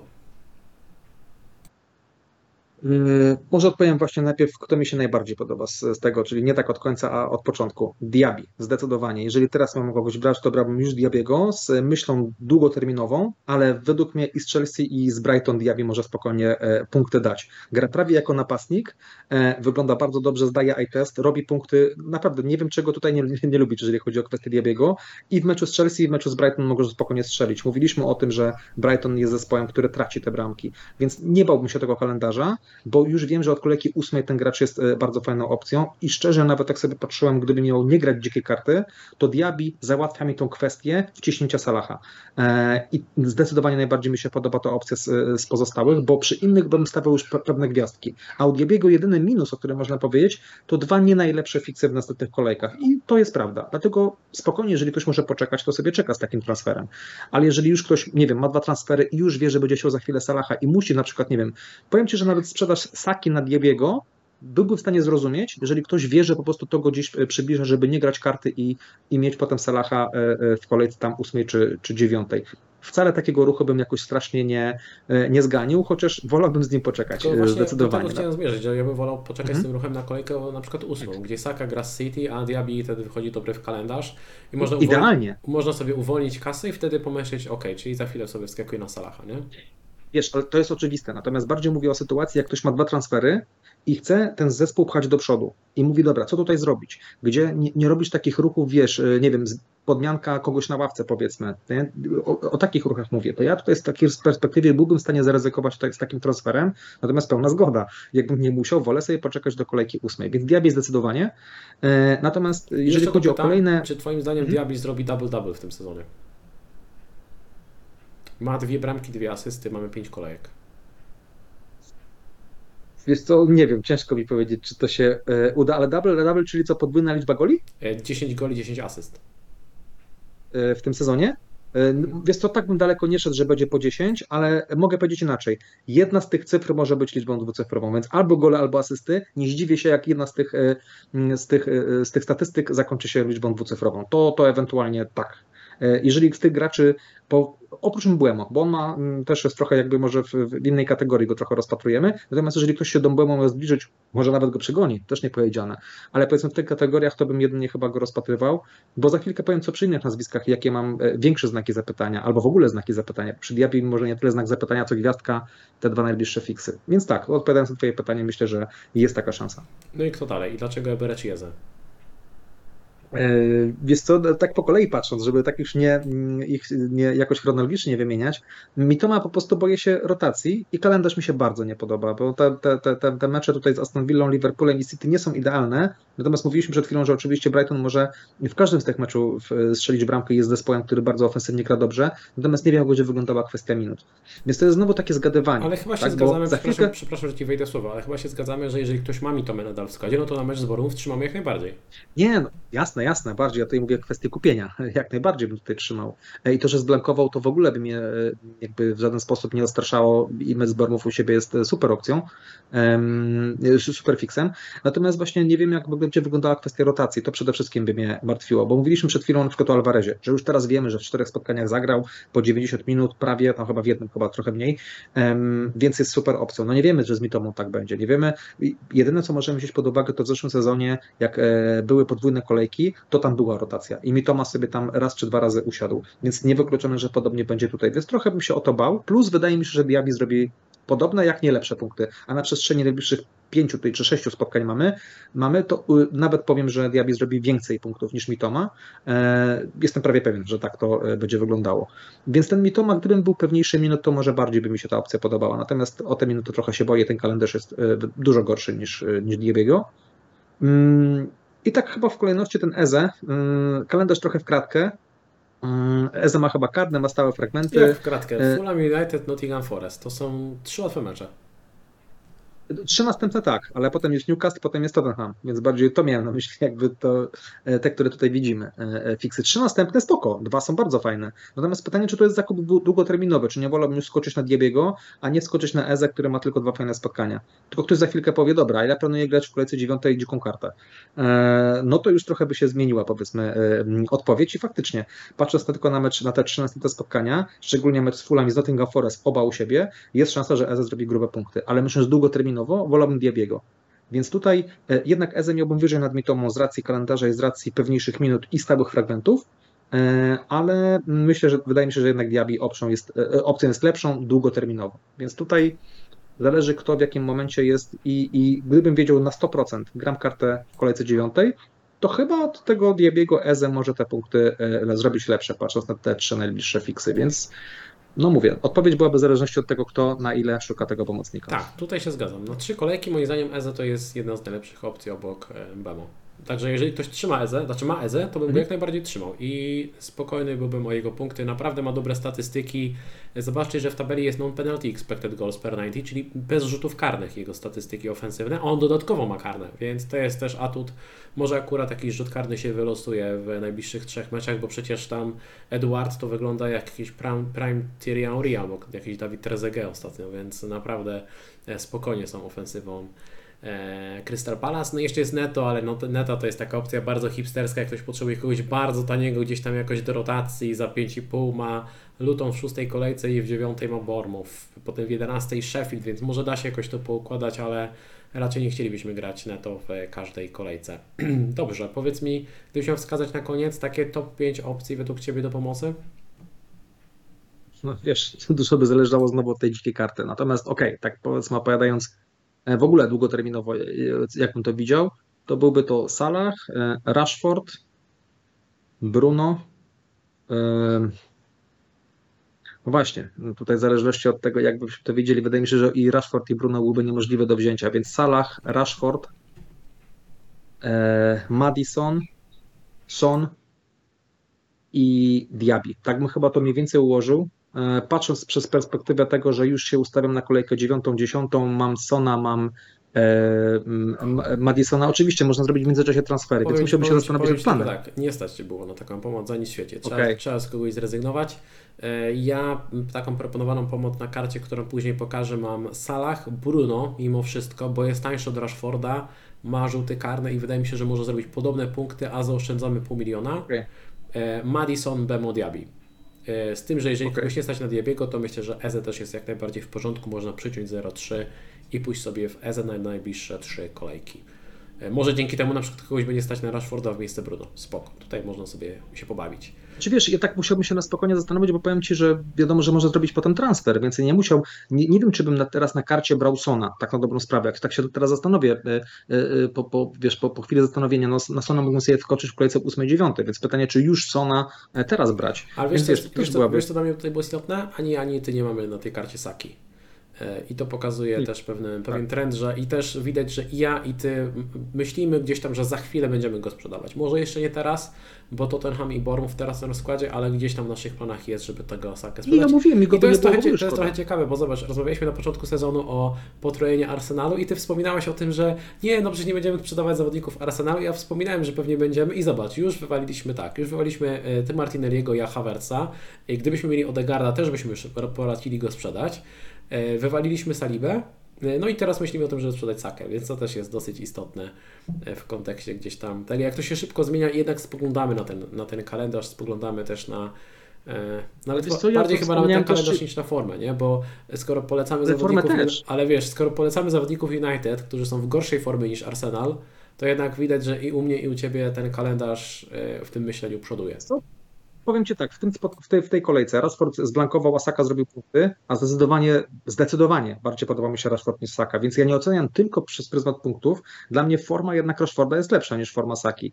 E, forma ofensywna Arsenalu dla mnie, to co mówiłem jakiś czas temu, no, nie zachwycają mnie, więc to dodatkowo dochodzi do kalendarza, bo gdyby oni grali dobrze i strzelali, to ja nie wiem, czy bym się nie zastanawiał, czy tego Saki jednak nie trzymać z karnymi, byśmy też może trochę inaczej na to spoglądali. Natomiast oczywiście, no masz rację, fakt faktem jest takim, że za chwilkę nie będziemy mieli graczy Arsenalu, na pewno nie miałbym ich na dzikiej karcie. To jest y, pewne, bo nie byłoby miejsca dla wszystkich. Wolałbym zdecydowanie, jeżeli już, to mieć podwojenie Manchester United niż, niż Saka w składzie. Więc e, tak jak mówię, tutaj jakby tak jeszcze wracając do tej mojej odpowiedzi, e, nie wiem, czy bym grał, miał dwóch graczy z Pers już teraz. Po prostu miałbym plan, że potem sobie w kolejce 8 czy 9 wskoczę, bo skoro już miałbym Salaha, już miałbym to wszystkie klocki tak poukładane, że mogę sobie potem spokojnie robić transfery. Na pewno miałbym Salaha i na pewno miałbym Diabiego. Więc powiem o tych dwóch skrajnych opcjach pomocy. To byłaby na pewno moja jakby podstawa grania dzikiej karty, tych dwóch graczy, plus Rashford albo Bruno, tak jak mówiłeś, jakby mi się to nie spięło, i jednego na pewno z pomocników e, e, Tottenhamu już teraz. Więc tak bym to ułożył, a resztę klocków bym do, po, poukładał. Imbłemo. Więc tak bym te, te klocki, bo o nim zapomniałem. Więc teraz tak na spokojnie odpowiadam, że tutaj jeszcze na pewno byłby Embłemo. Tak, w porządku. Faktycznie tego bym nie wymieniłeś. Słuchaj, idziemy do ataku, bo już tutaj siedzimy półtorej godziny ponad, a jeszcze musimy porozmawiać o tych parodystów, parodystach, którzy biegają w naszym ataku, bo e, oboje mamy napastników, którzy nie nadają się do gry, bo marnują jedną sytuację za drugą. Mam na myśli Halanda i Jacksona. E, Jacksona zaznaczyłem na żółto w tabeli z tego względu, że jest zagrożony zawieszeniem i będę tak robił, jeżeli tego nie zapomnę. E, zawsze zawodnik, gdy będzie o jedną kartkę od zawieszenia, to będę go zaznaczał w ten sposób w tej tabeli. Mamy Halanda, Watkinsa Isaka, Jacksona, Hojlunda, Alvareza, Awoniego, Solanki, Luisa, Eduarda, Morisa, Fostera i Archera. E, część tutaj zawodników wyrzuciłem. Wyrzuciłem m.in. E, Jezusa, bo póki co nie wychodzi w pierwszym składzie, więc trzeba z nim troszeczkę poczekać. E, kogoś jeszcze wyrzuciłem z tej watchlisty, ale już teraz nie. Aha, Darwina, bo ostatnio były rotacje w Liverpoolu, także wydaje mi się, że nie ma sensu się pchać czy to w Darwina, czy w Diaza. Na temat Halanda dyskusja jest dosyć prosta, mamy go w składzie, dajemy mu opaskę w kolejce szóstej i dopiero w siódmej możemy się zastanowić, czy lepiej dać opaskę na Halanda, czy na Morisa. Chyba zgoda. O tym teraz pomówimy, czy później? Przy Morisie o tym pomówimy. Tak, dobra, tak, o opasce tak. w kolejce siódmej. Tak, o tym, o tym. Może, może, może dajmy sobie jeszcze tydzień, dobra? Jeszcze nie jestem gotowy na tę dyskusję chyba e, na temat opaski. Przed siódmą kolejką pogadamy. Ale zobacz, podświadomie wiesz, co chcę powiedzieć, prawda? Tak, ja wiem. Ty już tam czaisz po prostu. No. Już miał tam bazukę schowaną, musisz się schylić, wyciągnąć i wycelować, nie? Nie no, nie, spokojnie, spokojnie. Jeszcze zawieszenie broni do następnego tygodnia. Okay. E, Watkins. Chciałem pogadać z tobą o Watkinsie. E, czy byś go trzymał? Bo to jest moim zdaniem bardzo ciekawa decyzja, jeżeli ktoś go ma. No bo tak, gola nadal nie strzelił, marnuje dużo sytuacji, e, może posiadacze aż tak nie są tak źli na niego jak na Jacksona, no bo daje te asysty, ale z drugiej strony tak, kalendarz zaraz jest super i może się okazać, że ten Watkins za chwilę będzie szablonowym napastnikiem znowu. I ja się zastanawiam, bo y, może takie trzymanie Watkinsa pozwoli poniekąd y, zachować dziką kartę, gdzieś tam trochę wyprzedzić szablon. Z drugiej strony można zejść na kogoś tańszego, uwolnić kasę i to może też ułatwić wzięcie Salaha, więc to jest tak na dwoje łapka wróżyło. Jak ty spoglądasz w ogóle na tego Watkinsa? Jest co, pan e, Oli Asysta Watkins to jest gość, którego trzymałbym, gdybym e, wiedział, że nie gram dzikiej karty e, i już się w jakiś sposób ustawiam, ale jeżeli wiedziałbym, że gram dziką kartę w kolejce ósmej, to go sprzedaję. Jeżeli patrzę tylko na ruchy w następnych dwie kolejkach, to te mi się zbytnio nie podobają, nie są fatalne, ale nie wiem, czy nie są gracze typu Alvarez, typu, nie wiem, za chwilkę sobie powiemy o kilku jeszcze innych opcjach, które są lepsze. Ale jeżeli tak jak powiedziałeś, nie gram dzikie karty, albo chcę ją przytrzymać, albo nie wiem, chcę mieć otwarte jeszcze opcje, to dla mnie przytrzymanie Watkinsem jest bardziej niż ok. E, I, I tutaj, jeżeli tej karty nie gramy, to już się ustawiamy od kolejki ósmej dalej. To, co mówiłem, dla mnie Diaby byłby jedną z pierwszych opcji, którą bym ładował do pomocy, patrząc długoterminowo i zmiany, które robię przede wszystkim, bo już nie mówię o graczach, którym zostawił. To Watkins jest drugim takim graczem, którego warto byłoby mieć od tej kolejki ósmej. Mm, więc tak jak mówię, zależy od tego, czy gram kartę, czy nie. Jeżeli gram kartę, sprzedaję, jeżeli nie gram karty, nie sprzedaję. Proste, bo y, y, jeżeli gram i wiem, że w dwóch, dwóch fixach wydaje mi się, jest przynajmniej, nie wiem, może dwóch, może trzy nazwiska napastników, no może dwóch, którzy by mogli zrobić tutaj większe Dobra, słuchaj, na temat Isaka ja mam taką teorię i jestem ciekaw, czy masz podobną, że z Isakiem, jeżeli bym go miał, znaczy kupić teraz bym go nie kupił, natomiast gdybym go posiadał, gdybym go przetrzymał przez te wszystkie fiksy, to poczekałbym do soboty i zajrzał, czy są prognozowane składy. Bo ostatnio w piątek poznaliśmy prognozowany skład e, Newcastle na sobotę, który się potwierdził. I wydaje mi się, że jeżeli teraz Newcastle gra w niedzielę, to jest szansa, że w sobotę dowiemy się, czy Isak ma szansę wyjść w tym pierwszym składzie na mecz z Sheffield, czy nie. I gdyby się okazało, że jest prognozowany do wyjściowej 11, to bym tego Isaka trzymał, a jeżeli nie, to bym go łatwo sprzedał. Zgoda? No to jest akurat kwestia prosta. Plus dowiemy się w środę czy we wtorek chyba z Milanem gra Newcastle, zobaczymy kto wyjdzie, ile minut no dostanie. Tak, ale w sumie to nie masz takiego dużego znaczenia, bo czy Isak zagra, czy nie zagra, to będą znaki zapytania. Jak zagra, to ludzie będą mówić, ojej, to może teraz Lidze okay. usiądzie, a jak nie zagra, to ojej, może stracił skład, nie? Wiesz o co chodzi. Trzeba poczekać prawda. na prognozowane składy. Więc ja bym po prostu poczekał na prognozowany skład, co z Isakiem. No dobra, co z Jacksonem? Co zamierzasz z nim zrobić? Jaki, jaki w ogóle rodzaj, jaki rodzaj tortur wybieramy? Łamanie Będzie kołem? Tak, Jacksonem Wieszamy ja, ja jednak jestem trochę. Za co? ja, ja ci odpowiem tak. Ja z Jacksonem jednak jestem mniej surowy co do tej decyzji. Ja uważam, że decyzja nie była zła. E, decyzja była podyktowana konkretnymi przesłankami, natomiast, e, tak jak mówisz, trafił w słupek. No przecież to jest tak jak powiedziałeś, można byłoby tak dorobić tutaj do tego e, e, całą e, opowieść, całą historię. Natomiast okej, okay, jest jak jest. Natomiast ja, ja, w mojej ocenie jednak nie uważam, nie, nie, nie samobiczuję się, że to była fatalna decyzja. Ona oczywiście straciłem kilkanaście punktów, chyba 16, o ile sobie tam liczyłem, straciłem. To jest dosyć dużo, bo to jest chyba połowa, gdybym ty, tyle punktów miał, to bym już w połowie drogi do 10k, więc dużo, niedużo. Natomiast no, mm, na ten moment, jak oceniam już z tą wiedzę, którą mam, no to dla mnie decyzja o sprzedaży Jacksona jest decyzją bardziej niż uzasadnioną. Wydaje mi się, że transfery, które robiłem do tej pory, były bardziej podyktowane taką trochę chęcią posiadania kogoś nowego, a takiej podmianki, a skoczenia na trochę lepszą opcję. Natomiast tutaj dla mnie e, dochodzimy do takiej sytuacji, gdzie ten Jackson u siebie w meczu z Aston Villą mm, jest taką opcją i za chwilkę zagrożony zawieszeniem, jest taką opcją, gdzie tutaj jest więcej przesłanek ku temu, że można tego zawodnika sprzedać, plus te, te żyły wodne, które są w Londynie pod stadionem Chelsea, więc tutaj na, na Stanford Bridge, więc wydaje mi się, że, ta, że nawet nie wydaje mi się, tylko ja jestem gotowy do sprzedaży Jacksona i na 90% sprzedaję Jacksona w tej kolejce, bo mm, czuję, że tutaj dałem mu wystarczająco czasu, E, on dalej robi do, dobre liczby, więc jeżeli nie musiałbym tego transferu robić, powiem może tak, jeżeli nie miałbym obrońcy Newcastle, stawiałbym go wyżej transfer obrońcy Newcastle niż sprzedaż Jacksona. Więc y, tutaj bym ułożył trochę priorytet. Jeżeli miałbym kontuzjowanego Martinelliego, ważniejszy transfer. Jeżeli nie wiem, jaka, jakie to jeszcze porary mogą być, ostatnio co takiego się pojawiło. Ricardo um, kontuzjowany. Y, okej, okay, dokładnie. I za niego na przykład biorę sobie obrońcę Newcastle, więc to są bardziej ważne, y, priorytetowe transfery. Natomiast w mojej sytuacji, kiedy ja jestem zadowolony z tego, jak ten skład jest ułożony, sprzedając Jacksona byłoby mnie stać na wykorzystanie drugiego transferu i wzięcie drugiego zawodnika e, Newcastle do obrony. Też mogę taki ruch wykonać, ale to był już jakby kolejny ruch następstwo sprzedaży Jacksona. Więc w mojej ocenie to jest kolejny ruch, który y, jest takim ruchem uzasadnionym i dlatego po prostu najprawdopodobniej Jacksona się w końcu pozbędę, więc możesz się cieszyć, będą punkty. Czyli planujesz wymienić Jacksona na Alvareza, jeżeli pojawi się informacja, że Alvarez jest w prognozowanym składzie na mecz Nottingham Forest. Moje pytanie, mhm. i to jest zupełnie poważne pytanie, chcę, żebyś potraktował to pytanie na poważnie. Czy jeżeli, jeżeli zamienisz hmm? Jacksona na Alvareza, czy to oznacza, że za tydzień robisz transfer Alvareza i kupujesz Morisa, czy ignorujesz zupełnie Morisa? Odpowiedź żartobliwie czy na poważnie? Na poważnie. Moim zdaniem to jest poważny dylemat, ja poważnie się nad tym zastanawiam.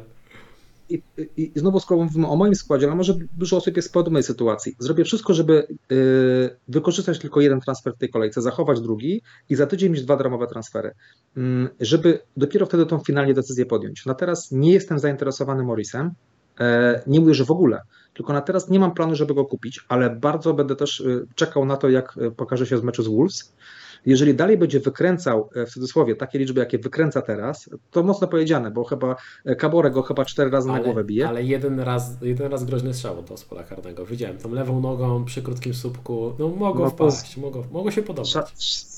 Zwariowany jest. Natomiast ym, na teraz, gdybym wziął Alvareza, e, to wydaje mi się, że wolałbym Alvareza versus Wolves, niż dwa mecze Morisa e, w podwójnej kolejce. Natomiast e, mówiąc zupełnie poważnie, mówię to na teraz. E, poważnie będę obserwował tego Morisa w kolejce szóstej. Jeżeli Morris dalej będzie grał jak gra, to raczej Alvareza sobie zostawię. Chyba, Dobra, że powiedz mi będzie przeciek. Zupełnie serio, powiedz mi, mhm. z Twoim doświadczeniem, grasz to fantazy z 10 lat, naprawdę decyzję o tym, czy brać zawodnika za 5,5 z karnymi i pewnymi minutami na podwójną kolejkę, gdzie gra z Evertonem i z Bernie, podejmiesz na podstawie tego, jakie on da punkty w meczu jednym z Wolverhampton, to jest ten decydujący faktor. Ten jeden mecz sprawi, że go weźmiesz albo nie weźmiesz? To jest, to, to, jest, to, jest, to jest klucz? Są dwie, jeszcze odpowiadam, są dwie, dwie odpowiedzi, dwie, dwie kwestie na odpowiedź na Twoje pytanie. Pierwsza, przede wszystkim muszę posadzić dobrego zawodnika, czyli na przykład napastnika City, który gra w Superfixie. To jest pierwsza rzecz. To nie jest tak, że ja gram Morrisem albo, nie wiem, wystawiam obrońcę, tylko wystawiam kawał napastnika, który robi punkty i wykręca dobre liczby, który gra w najlepszym ataku w lidze. A druga kwestia jest taka, że skoro ja dalej tą decyzję odkładam, bo już mi mówi, że ja nie chcę tego Morisa, że po prostu ja na niego patrzę tylko dlatego, że ma dwa spotkania i cztery punkty mi da, bo dwa razy wyjdzie, jak nie zlepię kartki, to skończymy z czterema punktami. I, i po prostu on mnie zupełnie nie przekonuje ten Morris. Gdyby, gdybyś mi mówił, że to jest, nie no wiem, dobra, Awon, rozumiem, Edward, rozumiem, rozumiem, rozumiem, ale jeżeli strzeli gola, to zmienisz decyzję? Jeżeli, no bo, bo strzelić, nie, nie, nie. strzelić gola z Wolverhampton to wiesz, może, może każdy absolutnie, nie? I co, jak strzeli gola, to nagle będziesz go chciał? No albo go chcesz, albo nie, nie moim zdaniem. I e, moim zdaniem to jest ten moment, w którym powinieneś tę decyzję podjąć, bo jeżeli idziesz teraz z Jacksona w Alvareza i Morris strzeli gola i później po kolejce zamienisz sobie Alvareza na e, Morisa, to nie wiem, czy to nie jest strata transferu, a jeżeli jesteś teraz przekonany do tego Morisa, to pytanie, czy jest sens zamienić Jacksona na Alvareza na jeden mecz, po to, żeby za chwilę klikać kolejny transfer i brać to miejsce Morisa, a może jeszcze za chwilę odkupić, słuchaj, Jacksona na mecz z Berlin za tego Morisa. To już są nagle trzy transfery. A jeszcze po drodze chcielibyśmy na przykład mieć Sona za Sakę, więc wiesz, moim zdaniem tak w skali makro to jest bardzo ważna decyzja, którą warto podjąć teraz, czy my tego Morisa olewamy, czy nie olewamy. Mówię, gdyby to było każde inne nazwisko z tej listy e, oprócz Fostera, Archera, to bym się nie zastanawiał. Natomiast to nie jest każde nazwisko z tej listy, tylko to jest Morris, który nie robi w ogóle fajnych liczb. I wiesz, y, ja, ja, pod, ja ma gola, asystę, ma gola i asystę w tym sezonie, czyli okej, e, na cztery mecze, które zagrał, dał dwa zwroty, czyli co? Jest szansa, że w dwóch meczach da jeden zwrot. Oczywiście, że jest taka szansa. Dlatego w ogóle o nim mówimy, bo inaczej kompletnie byśmy na ten temat nie rozmawiali. E, Natomiast tak jak powiedziałem wcześniej, muszę posadzić na przykład e, innego, albo nie wziąć innego e, napastnika, który ma lepszy fix, jeden co prawda, ale jednak i gra w lep, dużo lepszej drużynie. Luton jest najgorszą drużyną ligi, więc pytanie, czy chcę tego zawodnika, poniekąd już odpowiadam na to pytanie biorąc Alvareza, czyli ja na ten moment podejmuję decyzję, że go nie chcę.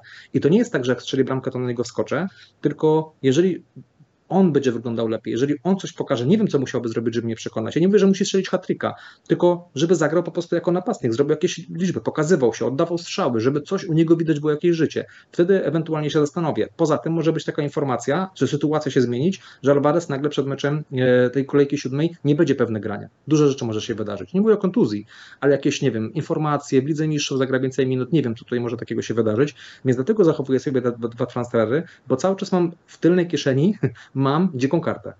Więc skoro mam dziką kartę, to ja mogę się pobawić i zużyć ten transfer teraz na Alvareza, potem na Morisa, a w kolejce ósmej gram sobie, jeżeli wezmę Morisa, to na pewno w kolejce ósmej gram dziką kartę, to już na 100%.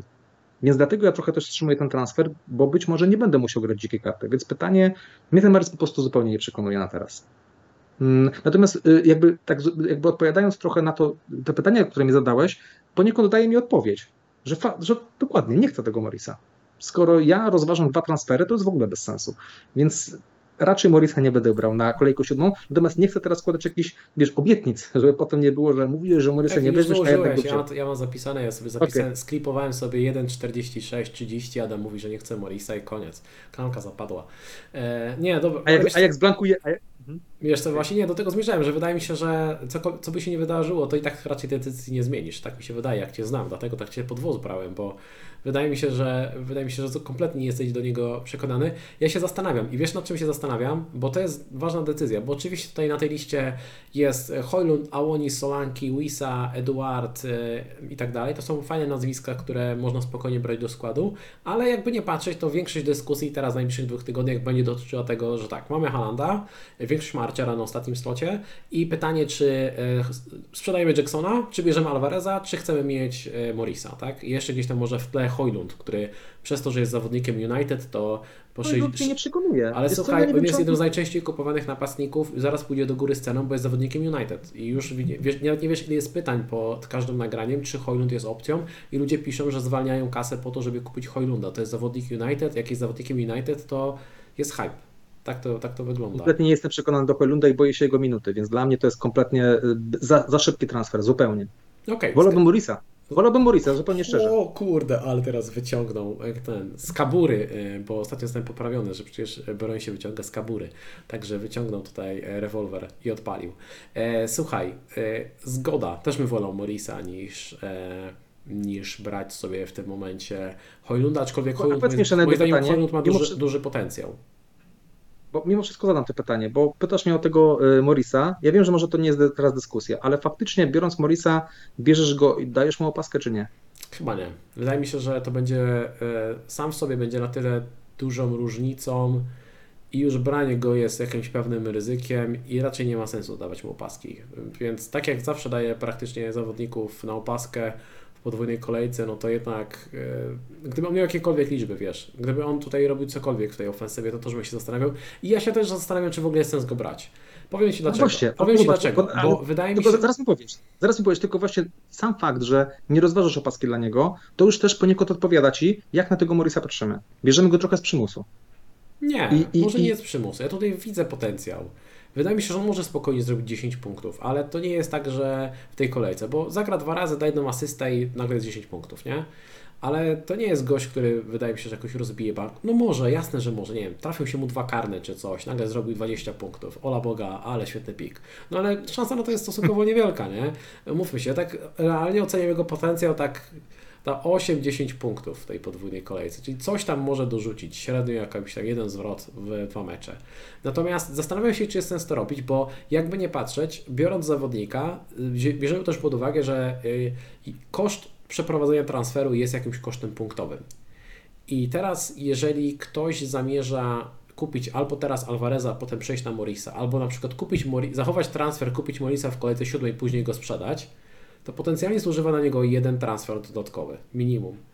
I czy to jest warte? Tutaj się zastanawiam, bo e, nawet jeżeli ktoś planuje grać szybką, dziką kartę, bo to jest jeden z podstawowych warun- warunków, żeby grać Morisa, żeby później jakoś posprzątać go dosyć szybko, no to pytanie, czy nie lepiej kupić sobie tego Alvareza już teraz na mecz Nottingham Forest, olać sobie tego Jacksona, olać sobie tego Morisa, na kolejkę siódmą zupełnie olać tę podwójną kolejkę i na przykład w kolejce ósmej takie ruchy, które wydaje mi się, że będą popularne, to żeby kupić Sona za e, Sakę, a żeby uwolnić kasę, dużo osób będzie brało sobie Udogiego za Estupiniana, bo to jest też opcja na zejście. I pytanie, czy taki... Albo za Chilwella. Albo za Chilwella, tak.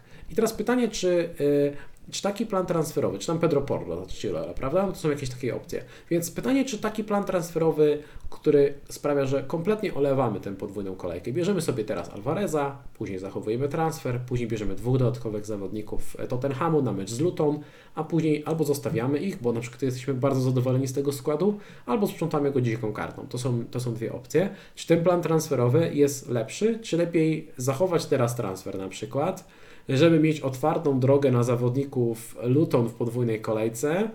Potem zobaczymy, co z nimi w kolejce ósmej, no bo jest mecz z Tottenhamem, a jakbyśmy grali przypadkiem kartę w kolejce dziesiątej, to jeszcze tym Morrisem trzeba by zagrać w dziewiątej kolejce z Nottingham Forest. I pytanie, czy w tych czterech kolejkach, zakładając, że gramy kartę w kolejce dziesiątej, bo wtedy się kończy kalendarz e, United, opcji, które mamy, e, wtedy mm, myślę, że będzie dobry moment, żeby tę kartę kończy też kalendarz Tottenhamu się nieco pogarsza, więc to też będzie taki moment, żeby zejść z tego podwojenia czy z potrojenia po meczach z Lutą i Fulham. Więc pytanie, czy jeżeli narażamy się na ryzyko posiadania tego Morisa przez trzy kolejki, czyli Jackson teraz plus Morris przez trzy kolejki, no to Alvarez w tym czasie będzie miał Nottingham Forest, Wolverhampton, Arsenal i Brighton. I pytanie, czy nie lepiej mieć Alvareza w tych czterech meczach? Poniekąd Ci odpowiedziałem, jak zapytałeś mnie, co z Jacksonem. Dokładnie tak uważam. Uważam, że Alvarez teraz, wzięcie Alvareza e, i to, co powiedziałeś, ten plan, to jest dokładnie to, co mniej więcej sobie mam tylko zarys takiego planu. Mniej więcej sam planuję zrobić coś takiego. Jak tam dorzucisz jeszcze transfer Diabiego w to wszystko, to wyjdzie mniej więcej, jak widzę kwestię zachowania dzikiej karty, żeby jej nie wykorzystywać już w kolejce ósmej. Więc tak to, czy, ta, czy plus minus oczywiście, tak to mniej więcej widzę. Kwestia jest tylko, czy wskoczyć na tego Sona, czy nie, e, bo to jest też dodatkowy transfer. Jeżeli ktoś bierze Morisa, to dla mnie jest obowiązkowa dzika karta w kolejce ósmej. Jeżeli ktoś nie gra w, karty, w, w kolejce ósmej, to dla mnie to mówi, że raczej odradzałbym tego Morisa tak jak powiedziałeś, sam zastanawiasz się, czy transfer, czyli minus 4 punkty za Morisa, czy to w ogóle ma sens. Czyli ja, Natomiast jeżeli do, doprecyzowali, ja mówię o darmowym transferze, bo za minusy w życiu bym nie klikał, ale i tak każdy transfer traktuje nie, 4 Nie, ja miałem na myśli, tak, tak. Właśnie, to miałem na myśli. Okej, okay. minus 4, czyli transfer kosztuje mi 4 punkty. Bo jeżeli ktoś powie, ja gram dziką kartę w kolejce 8, spoko, dla mnie ten Morris wtedy jakiś sens ma. E, pytanie, czy ktoś tego Morisa chce, czy nie, to już poniekąd odpowiedziałem, jak tu na teraz widzę i myślę, że to się nie powinno jakoś mocno zmienić, ale jeżeli dodatkowo myślę o tym, żeby zachować dziką kartę, albo w ogóle planują ją zachować, to dla mnie Morris wszystko komplikuje, psuje i to może być nawet może, mm, może być niemożliwe, albo inaczej, wymusza granie Morrisem więcej niż w podwójnej kolejce, co dla mnie jest w ogóle no-go, więc kompletnie e, dla mnie ta opcja odpadła. Mamy zbyt dużo ciekawych opcji. Raptem milion droższy, czy milion z kawałkiem jest napastnik, e, czy albo tyle samo kosztuje Edward, który dla mnie na przestrzeni, nie wiem, 4-5 kolejek zrobi więcej punktów od Morisa. E, czy, czy mamy nawet tego Solanki, nawet Awoni, ale przede wszystkim to Alvarez, który... To tutaj dopytam, bo Alvarez wiadomo, że jest lepszym pikiem, ale gdybyś na przykład układał kartę i chciał albo napastnika obok Alvareza, albo zamiast Alvareza, cokolwiek, to jaka byłaby ta najlepsza opcja Twoim zdaniem do ceny, do Alvareza? Alvareza, czyli poniżej, poniżej ceny Alvareza. O. Mm, ale mówimy o trzech napastnikach, tak? Czyli gra tak, na trójkę tak, z przodu. Tak. E, wiesz co, nie wiem jakby mi się to spięło, bo nawet przez chwilę rozważałem jakiś czas temu, e, gdybym grał dziką kartę, czy bym miał e, Haaland, Alvarez i Morris. Natomiast tak, raz, że to zjada milion, a dwa, muszę kogoś posadzić. Jak sobie uświadomiłem, że ja muszę posadzić, nie wiem, Alvareza wtedy, albo innego napastnika, to mówię bez sensu. Po powiem, prostu powiem Ci, kogo będzie, kogo będzie szablon sadzał. Wydaje mi się, że to będzie mhm. zawodnik Tottenhamu, bo Tottenham gra z Liverpoolem w kolejce siódmej, czyli można posadzić okay. na przykład Madisona w meczu z Liverpoolem, żeby zagrać Morrisem. Okej, jakiś sens to ma, w porządku, to jakiś tam sens ma. Tutaj bym się z tym jakoś mocno nie kłócił, jest tutaj jakiś sens powiedzmy, więc gdybym teraz grał dziką kartę i mógłbym tak sobie to sformatować, no to pewnie tego Morisa bym uwzględnił, prawda, jakoś tam e, byłoby mi łatwiej. Natomiast jeżeli nie gram teraz dzikiej karty, no to jest trochę inna rozmowa, to są e, e, transfery albo wymuszenie grania dzikiej karty, bo wziąłem Morisa, więc wszystko pytanie, kto i w jaki sposób gdzieś to, to widzi. Gdybym e, układał dziką kartę i nie miał planu grania Morrisem, no to wiadomo, ten Archer byłby tutaj najlepszą opcją. Nie? W porządku. W porządku. Jeszcze było pytanie, dlaczego rozważamy Morisa, a nie Fostera, no bo Morris ma karny i w zasadzie to jest taki jedyny atut tego Morisa. I lepsze fiksy jednak. Tak, lepsze fiksy. tak. No, Gdzieś, Foster a, ma a, powiedz Newcastle. mi, a nie sądzisz na przykład, że jest szansa, że Morris zrobi w tych najbliższych dwóch kolejkach lepsze punkty niż Jackson? Czyli teraz w Mm. meczu z Wolverhampton plus Everton e, i Burnley, a Jackson ma Aston Villa i Fulham. Jest bardzo możliwe. No skoro mówimy tutaj o, że Jackson, że sprzedaje Jacksona raczej na pewno i biorę Alvareza, który jest super opcją, a rozważamy czy Alvareza czy Morisa i tutaj powiedzmy mamy jakieś tam dyskusje na ten temat, no to raczej od tego Jacksona Morris powinien być lepszy, ale szczerze nie wiem, czy nie wolę sobie Jacksona jednak e, tutaj zostawić. Tak jak mówię, ten Morris mnie kompletnie nie przekonuje, może dlatego, e, że trochę to jest taka kwestia na siłę i Zaryzykuję i powiem, że ten Morris y, w tych najbliższych dwóch kolejkach zrobi mniej punktów niż Jackson. Zaryzykuję Czyli i powiem. mówisz, że Jackson da, da większe punkty. No, no zobaczymy. Zobaczymy, jak to wyjdzie w międzyczasie. Najważniejsza informacja tego weekendu, Matt Turner wychodzi w wyjściowym składzie, także zobaczymy, czy będziemy mieli potężne punkty od Matta Turnera. Gdy słuchacie to nagranie, to pewnie już wiecie i z nas się śmiejecie, bo okaże się, że Turner zrobił mniej punktów niż Pickford na ławce z trzema. Bo obranił karnego. Tak, o Jezu, nawet nie, nawet nie mów mi takich rzeczy, bo zaraz się rozmarzyłem. E, chyba to wszystko, jeżeli chodzi o napastników. Tutaj mamy spory dylemat. Ja się zastanawiam, co zrobię z tym Jacksonem. Powiem Ci szczerze, bo wczoraj miałem tak, że nie miałem ochoty na niego w ogóle spoglądać, a dzisiaj zaczynam sobie racjonalizować, czy jednak go nie przetrzymać i e, Wiesz, co, teraz pokażesz mi swój skład. To wtedy po, pomówimy o tym i zaraz powiesz, co byś, co byś zrobił, bo to też jest inaczej, jak widzę, wiesz, skład, ile masz transferów i, i jakie masz pomysły, nie? Tak, dobra. To chyba najpierw przejdziemy do Twojego składu, dobra? Najpierw zerkniemy na e, Twoją ekipę. E, Jeżeli chodzi o Twój skład, Ty masz na bramce Onanę, w obronie jest Trippier, Chilwell, Estupinian, w pomocy Rashford, Saka, Bruno, Madison, Bemo, w ataku Haaland, Jackson, na ławce masz Turnera, Archera, Cabore i Boldoka. Jakie są Twoje plany przed najbliższą kolejką? E, tak jak mówiłem, no raczej na pewno e, za Jacksona wiedzie Alvarez. E, nie wiem, jak kwestia zmian cen wygląda, bo wydaje mi się, że jeden może spaść, a drugi skoczyć. I powiem Ci, że tutaj kusi mnie złamanie swojej jednej zasad i nie zrobić tego transferu szybciej, żeby nie stracić Myślę, że, 0,2. myślę, myślę, że tutaj, myślę, że tutaj spokojnie możesz nawet 0,3 stracić. Wydaje mi się, że Jackson Mhm. spadnie 0,1, a Alvarez może potencjalnie wzrosnąć 0,2. Pytanie, bo ty masz dwa darmowe transfery, więc Właśnie. mo, Mhm. może, ale zastanawiam się, czy naprawdę uważasz, że to jest warte e, tego ryzyka, że po pierwsze ktoś może się połamać w pucharach, po drugie mamy deadline dopiero w sobotę, po trzecie pewnie poznamy wyjściowy skład City. Czy Jest jest, to- nie czy jest wiem, sens je- to klikać? Jest to, nie podjąłem jeszcze tej, tej decyzji, natomiast jeżeli chodzi y, o kwestię same, samej, y, może inaczej, nie podjąłem decyzji, czy zrobić to szybciej niż przed sobotą, natomiast kwestia decyzji odnośnie tego, że chcę sprzedać Jacksona i wziąć Levereza, już podjąłem, chcę to zrobić. Natomiast to jest tylko pytanie kiedy. E, i czy faktycznie poczekać na dodatkowe, dodatkowe informacje? I, i pewnie. E, e, Mądrym pomysłem jest zawsze poczekać, natomiast tak jak mówisz, strata gdzieś tam tej kasy, do tej pory mówiliśmy, że ta kasa nie jest problemem, natomiast myślę, że jak będziemy chcieli mieć Salaha w składzie, ten problem może się pojawić. I nagle może się okazać, że to jest różnica pomiędzy, e, wiesz, na przykład m, posiadaniem Udogiego, a graniem jakąś e, tańszą opcję, na przykład, nie wiem, e, regionem. I to mogą być takie, takie, takie decyzje, więc powiem Ci, że gdybym miał teraz obstawiać, to raczej to kliknę. Mam po prostu tak dosyć e, pana Jacksona w składzie e, i tego widoku, Mm, a raczej obstawiam, mm, jeżeli kontuzji nie będzie, to nie widzę opcji, żeby Alvarez miał nie zagrać, E, albo nawet Alvarez z ławki zrobi więcej punktów niż Jackson, albo Cabore, który którego mam na ławce, który gra z Wolverhampton. Nie wiem, czy on też wtedy jakichś fajnych punktów może nie dać, to już tak pół, pół żarta. Natomiast mam inną, inne do Ciebie pytanie. Czy wykorzystywałbyś drugi transfer mm, w tej sytuacji? Mm, Powiedzmy, że tego Jacksona klikam z Alvareza, więc pytanie, czy drugi transfer byś wykorzystał i na przykład z Boldoka zrobił sobie e, mm, bo stać mnie będzie chyba, tak jak szybko liczę, z Boldoka zrobić sobie e, Botmana.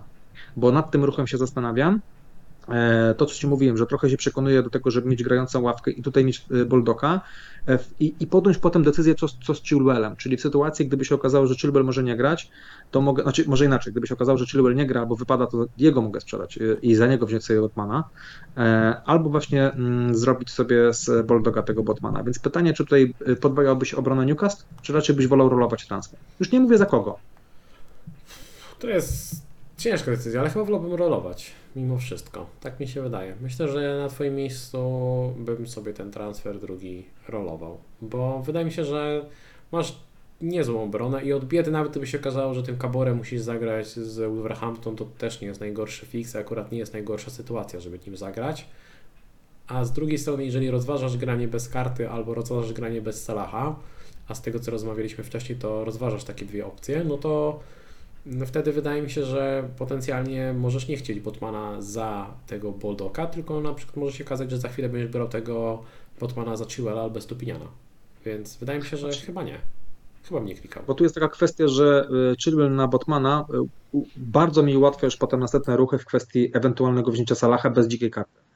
E, I gdybym sobie zrolował teraz ten transfer, to tę decyzję mogę za chwilkę podjąć i może się okazać, że sobie wszystkie ruchy tak fajnie kliknę, że bez dzikiej karty i to jeszcze jak sobie wczoraj zerkałem z zapasem chyba 0,8, e, mogę mieć idealny skład z Salahem. Więc y, nie wiem, zobaczymy, jakie, jakie to będą decyzje. Oczywiście tam będzie też kwestia, czy wskoczę jeszcze w międzyczasie na Sona, czy, go, czy na niego nie wskoczę, bo to by bardzo ułatwiało kwestię i, i ruchów, bo dużo mniej trzeba tych transferów zrobić. Natomiast myślę, że tutaj decyzja u mnie jest raczej prosta.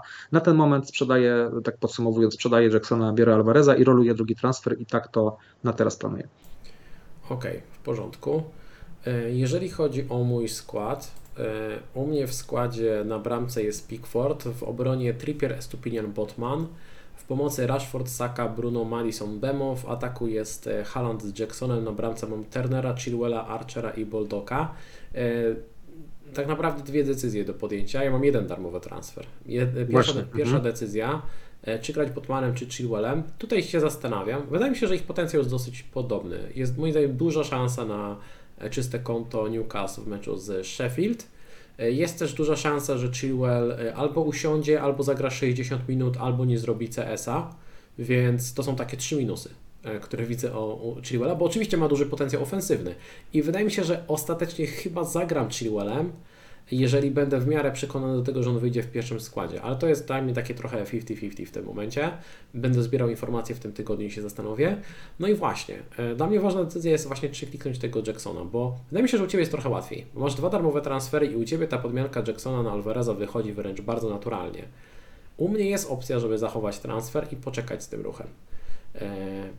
No i zastanawiam się, co, jak Ty to widzisz? Co byś robił na moim miejscu? Bo w teorii jestem niby krok do przodu, bo mam już to podwojenie defensywy Newcastle i spoko, ale z drugiej strony Ty masz Kaborę, ja nie mam, u mnie siedzi Bulldog połamany.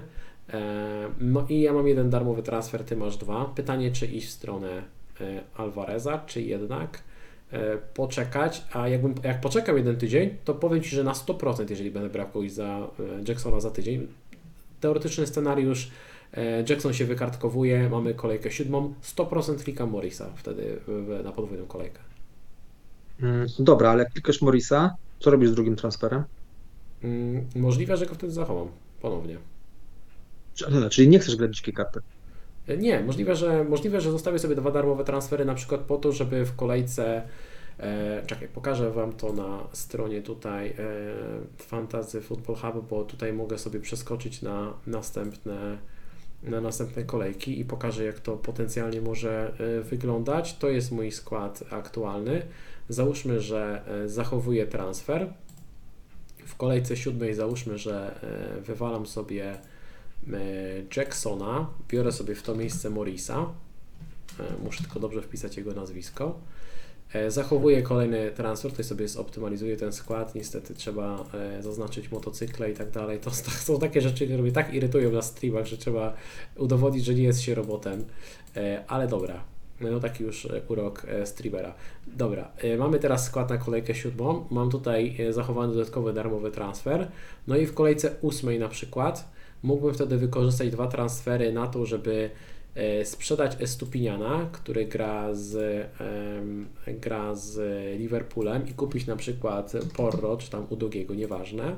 e, sprzedać Sakę, kupić sobie wtedy w to miejsce Sona.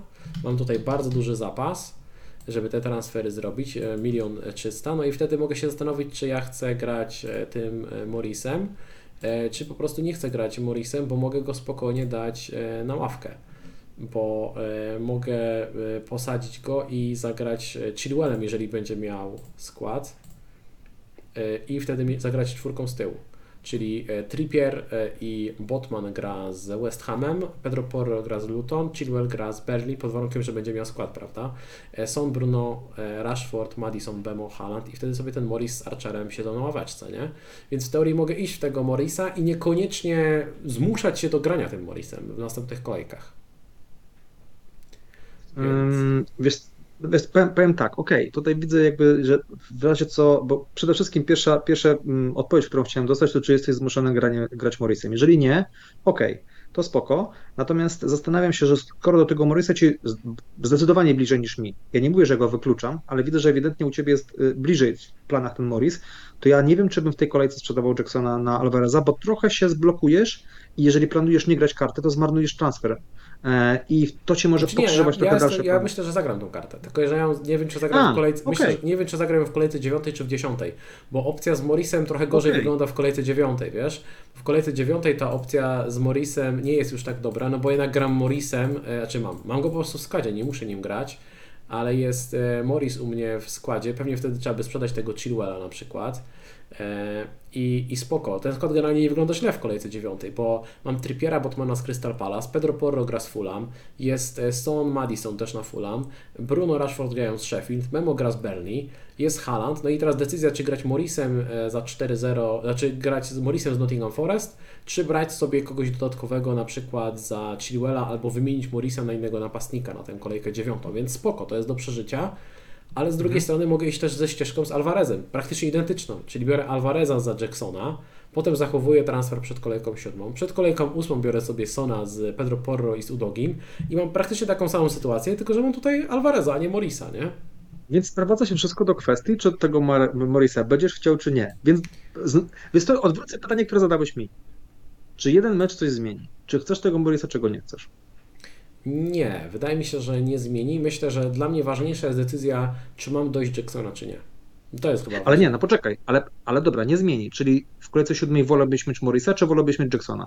Yy, Alvareza. W kolejce siódmej wolałbym mieć Morisa niż No to w takiej sytuacji ja bym zachował transfer. Tylko ja nie wiem, czy w kolejce szóstej i e, ósmej i dziewiątej nie wolałbym mieć, znaczy na pewno wolałbym mieć Alvareza. I pytanie, czy to nie jest ważniejsze, wiesz o co chodzi. I to jest ta No tak, decyzja. no, czy, czy dlatego czy, ja sobie na to pytanie odpowiedziałem. Ja wolałbym mieć e, e, Alvareza, dlatego ja klikam teraz Alvareza. Natomiast ty, e, jeżeli e, rozważasz Morrisa w następnej kolejce, no to to już jest więcej zmiennych, bo teraz musisz przeważyć, czy teraz Jackson, a w następnej kolejce Morris da ci więcej niż dwa razy Alvarez. Mm, W mojej ocenie dwa razy Alvarez da więcej, mm, ale kliknięcie teraz Alvareza i za tydzień Morrisa, to dla mnie jest za dużo ruchów. Dokładnie. Więc albo jedno, albo drugie. Tak, no bo wtedy na Mm. przykład e, będzie mi ciężej przeskoczyć na opcję z Tottenhamu na mecz z Luton i Fulham e, w kolejce 8-9, prawda? A ten skład. Będzie cały czas jeden ruch do tyłu. Tak, a ten skład w kolejce dziewiątej, mimo że tutaj nie ma Salaha i mimo że tutaj nie ma karty i wstrzymuje tę kartę o jedną kolejkę, no to jeżeli nic się nie wysypie, to mi się podoba granie potrojeniem e, Tottenhamu na Fulham, podwojenie pomocy na Sheffield, e, granie Bemo na mecz z Burnley. Ja jestem w stanie przeżyć tutaj bez Salaha w tej kolejce i dać sobie opaskę na Haalanda w meczu z Brighton i wszystko jest spoko w teorii, nie? Więc... e, no nie wiem, bo klikając Morisa będę pewnie bardziej skłonny, żeby grać kartę przed kolejką dziewiątą, a biorąc Alvareza może wstrzymam się z tą kartą do kolejki e, dziesiątej, a może w ogóle ją anuluję, nie? Bo to też jest jakaś opcja i nie będę grał tej karty, bo mając taki skład i mając w tym miejscu Morisa teraz zamiast Alvareza miejsce Morisa, to w sumie jest bardzo dobry skład, nie? Wywalam sobie jakiegoś tam Pickforda i jest ok. Znaczy, bo, dla, dlatego jakby ja w ogóle tego nie rozważam, mm, jakby dla mnie jest oczywistym ruchem wzięcie teraz Alvareza i olanie Morisa. Na teraz tak ci odpowiem. Więc, Mhm. ale rozumiem też twoje podejście, rozumiem chęć zagra- wzięcia zawodnika z podwójną kolejką i puszczenia tego losu na, na loterię. E, Bo wiesz, gdyby to była podwójna kolejka z, i tam byłyby jakieś dodatkowo, nie wiem, Newcastle, Arsenal, to chyba w ogóle tej dyskusji byśmy nie mieli. Nie, nie, nie. Natomiast tej sytuacji, Tam jest Everton Nie, no i Burnley, tylko dlatego o tym Jasne. rozmawiamy. Jasne, dlatego rozumiem tutaj jakby to twoje pytanie i twoją, mm, twoje y, rozkminki. Natomiast jak mówisz o, tym, o tej opcji, że nie bierzesz Morisa, bierzesz teraz Alvareza, jaki ci dodaje luz, dodatkowy transfer, opcję zagrania później e, dzikiej karty, dla mnie to jakby poniekąd wszystko skłania się ku temu, że ten Morris po prostu nie pasuje w tym wszystkim. E, I nie możesz nie zyskać tyle, ile zyskasz właśnie nie wzięciem Morisa i potem e, masz więcej opcji i, i większy luz w kwestii grania karty, albo być może w ogóle jej nie grania. I dlatego bardziej mi się podoba opcja Alvareza. Czyli mimo tego, że mam jeden transfer, sprzedawałbyś Jacksona i brał Alvareza teraz? To znaczy tak, ja bym tak zrobił. Mając jeden transfer i tak bym to kliknął, natomiast na Twoim miejscu zastanowiłbym się, czy sobie nie dać jeszcze jednego tygodnia na podjęcie wiesz, decyzji. Za tydzień, już, za tydzień już nie ma sensu brać tego Alvareza, nie? Też prawda, też prawda, Więc dokładnie. To jest, bo to już dlatego będzie... mówię, dla mnie, dla, okay. dla, mnie, dla mnie tutaj kluczowe jest to, czy jestem w stanie znieść widok Jacksona jeszcze tydzień. Bo to jest najważniejsze, bo ja go sprzedaję albo teraz, albo za tydzień. To są tylko, wiesz, dwie opcje, nie? No tak, ale teraz bierzesz Alvareza za tydzień Morisa, prawda? Dokładnie. Więc to jest Dokładnie. duża różnica. Tak. Dlatego jeżeli już z tych dwóch opcji, no to skłaniałbym się do tego, co ja robię i brałbym Alvareza. Teraz. Spoko, spoko. E, jeszcze na koniec e, chciałem tutaj pokazać e, potencjalną dziką kartę, jakbym to ułożył, bo obiecałem, że coś takiego pokażę i ułożyłem, pokazywałem to też ostatnio. Omówię to dokładniej w filmie, który będzie w środę, więc tutaj bardzo szybciutko, chyba bardziej zależy mi na tym, żebyś Ty przekazał jakieś uwagi, co o tym sądzisz. I ta karta. Areola plus Turner na bramce. E, W obronie Estupinian, Udogi, Botman, Trippier, Cabore. W pomocy mamy Salaha, Bemo, Bruno, Diabiego, Madisona. I w ataku Archer, Alvarez, Haaland. Jest spięty budżet u mnie na zero. Podejrzewam, że niektórych będzie stać e, na to, żeby na przykład, nie wiem, z Udogiego zrobić Porro, żeby z Bruno zrobić sobie e, Rashforda. E, Można też pójść na przykład w taki wariant, jeżeli kogoś nie przekonuje Bruno kompletnie i chce zignorować United zupełnie, ja to rozumiem, wtedy można sobie mieć zamiast Bruno można tutaj mieć Sakę jeżeli ktoś potrzebuje przyciąć trochę budżet, no to zamiast Diabiego można iść w Eza na najbliższe kolejki i można na przykład tak to ułożyć. I mamy też kartę z Salahem, z Halandem i mamy już, no myślę całkiem fajnie poukładaną drużynę na najbliższe, na najbliższe kolejki. Jak Ty się na to zapatrujesz? Wiesz co, no zważywszy, że ten budżet jest spięty na zero, to za dużo bym chyba nie zrobił, bo w tej, a myślę, wydaje że budżety chyba mamy gdzieś tam podobne, więc ja nie wiem, czy by było stać na, na jakieś tej zabawy, bo na tego Porro jednak tutaj by faktycznie nie ma, nie ma budżetu. Nie wiem, czy dałoby się to lepiej ułożyć. Wiesz, zawsze byłaby kwestia dyskusyjna, czy ten Estupinian cię trochę tutaj nie zjada i czy na przykład zejście ze Estupiniana by ci nie dało jakiejś tam opcji, żeby kogoś lepszego tak, gdzieś tam do można pomocy na wrzucić. Można sobie pójść z Estupiniana na Matiego Kesha, też już to patrząc długoterminowo. Mhm. Mamy pół miliona Mhm. i albo te pół miliona można gdzieś wykorzystać, e, albo na przykład można zamiast Mata Turnera iść we Flekena, jeżeli ktoś nie chce grać jednym bramkarzem grającym. Albo w Kamińskiego. Albo w Kamińskiego. Nie, wiesz co, nie, na karcie chyba nie. Na karcie bym tego nie robił. Na karcie wolałbym chyba mieć długoterminowo Flekena wtedy, nie? To też są jakieś opcje, ale Mhm. gdzieś tam w tych okolicach by ten skład, myślę, oscylował i myślę, że jakby kręgosłup tego składu byłby bardzo podobny. I na przykład ja bym na karcie bardzo chciał mieć e, Morisa. Bardzo chciałbym mieć na przykład Morisa na karcie i mieć atak e, Haaland, Alvarez, e, Morris, żeby mieć taką opcję, ale gdzieś tam te pół miliona trzeba by tutaj e, przyciąć, żeby to zrobić, nie?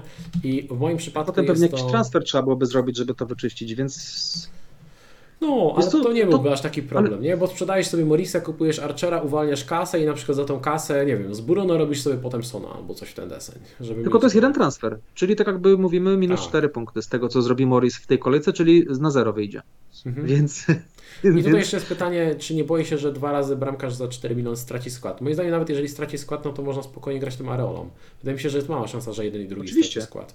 Bo nie skoro no, Areola Matt- mnie skoro Matt Turner na razie gra, to fajnie, bo może się okazać, że będzie jeszcze przydatny jakkolwiek na tej ławce, a jak nie, no to Areolą można grać i też wydaje mi się, że on tego składu na razie nie ma pół powodu, żeby ją stracić. No jak straci jeden i Dokładnie. drugi, no to to jest trochę pech. No można iść dodatkowo w tego, mówię, można iść opcję we Flecken plus Areola, też mi się ta para bardzo podoba długoterminowo. Natomiast pytanie, czy ktoś kogoś stać na to, żeby te pół miliona dodatkowe, dołożyć, żeby tak to no, poukładać. chyba trochę szkoda. Tak jak mówię, to jest bramkarz długoterminowy, nie sądzę, że Areola straci skład, to co powiedziałeś, yy, mm, więc ja bym chyba tak tą kartę ułożył, tak jak mówisz. Ja tutaj za bardzo nie miałem czasu, żeby sobie to wszystko przeanalizować, ale tak Jeszcze tutaj można na to... zejść z Stupiniana na Regilona. To też jest jakaś opcja, którą rozważałem. No i wtedy właśnie zostaje dodatkowa kasa, którą na przykład można iść w Morisa.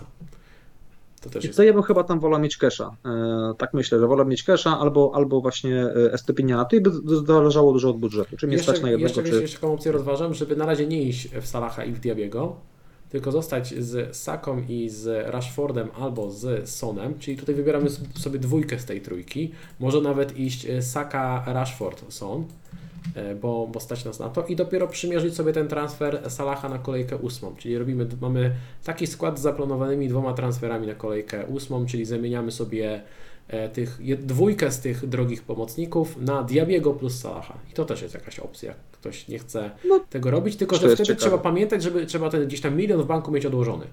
Czyli nie można go rozłożyć sobie na zasadzie, o tu sobie ulepszę Turnera, tu sobie ulepszę Caborę, albo wezmę sobie Morisa za Archera. Będzie już wtedy bardzo ciężko.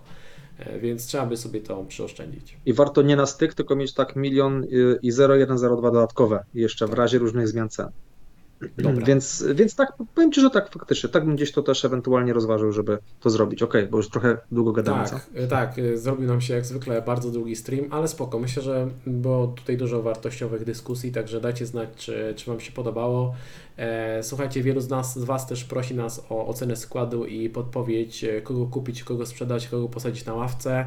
E, no niestety nie damy rady tutaj odpowiedzieć każdemu. Myślę, że gdzieś tam w trakcie streamu udzieliliśmy dużo wskazówek, które pomogą Wam w podjęciu tej decyzji, ale jeżeli chcecie skorzystać z dodatkowych narzędzi, to możecie sobie kliknąć w link do Fantasy Football Hub, gdzie za darmo sprawdzicie, jaką ocenę Waszemu składowi przypisuje algorytm i to jest, może być jakaś wskazówka, którą E, którym możecie się kierować. Dobry skład powinien mieć powyżej 90%.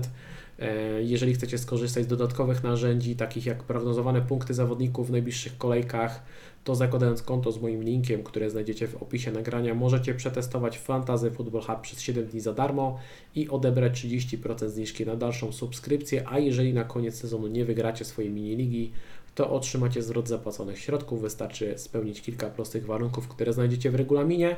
E, jeżeli stream Wam się podobał, to kliknijcie łapkę w górę, bo to pozytywnie wpływa na algorytmy YouTube'owe. Pamiętajcie, że subskrypcja to najlepszy e, darmowy sposób na wsparcie kanału. Możecie też e, nacisnąć 5 gwiazdek przy podcastach, bo wrzucam teraz nagrania wszystkie w formie podcastowej, więc jeżeli będzie dużo tych ocen, to będę widział, że jesteście zainteresowani, że to zainteresowanie wzrasta, bo póki co jest niewielkie, ale chcę sprawdzić, czy faktycznie to zainteresowanie będzie szło do góry tą formą podcastową. E, możecie też dołączyć do naszej drużyny patronów i uzyskać dostęp do specjalnych kanałów komunikacji oraz walczyć o dodatkowe nagrody.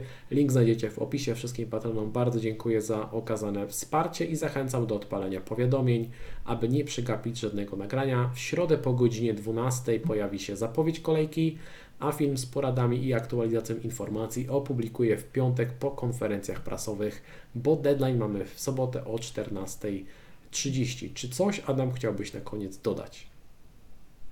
Właściwie nie, chyba tyle rozmawialiśmy, że chyba wszystkie ważniejsze tematy tutaj omówiliśmy, więc, więc chyba, chyba nie. Wszystkim życzę wytrzymałości, nie patrzcie na, na OR, cierpliwością, może tak, nie patrzcie na OR e, i to, że dużo spadliście.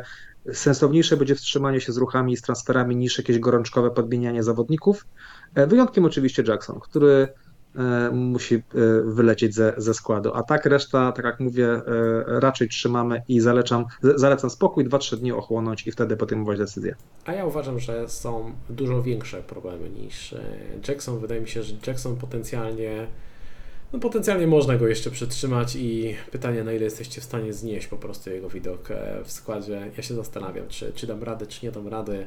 E, pewnie w ciągu tygodnia jeszcze będę dawał znać. E, a na dziś, dziś, na dziś Wam e, bardzo dziękuję. Tobie też, Adam, dziękuję. Trzymajcie się, powodzenia i do usłyszenia. Cześć.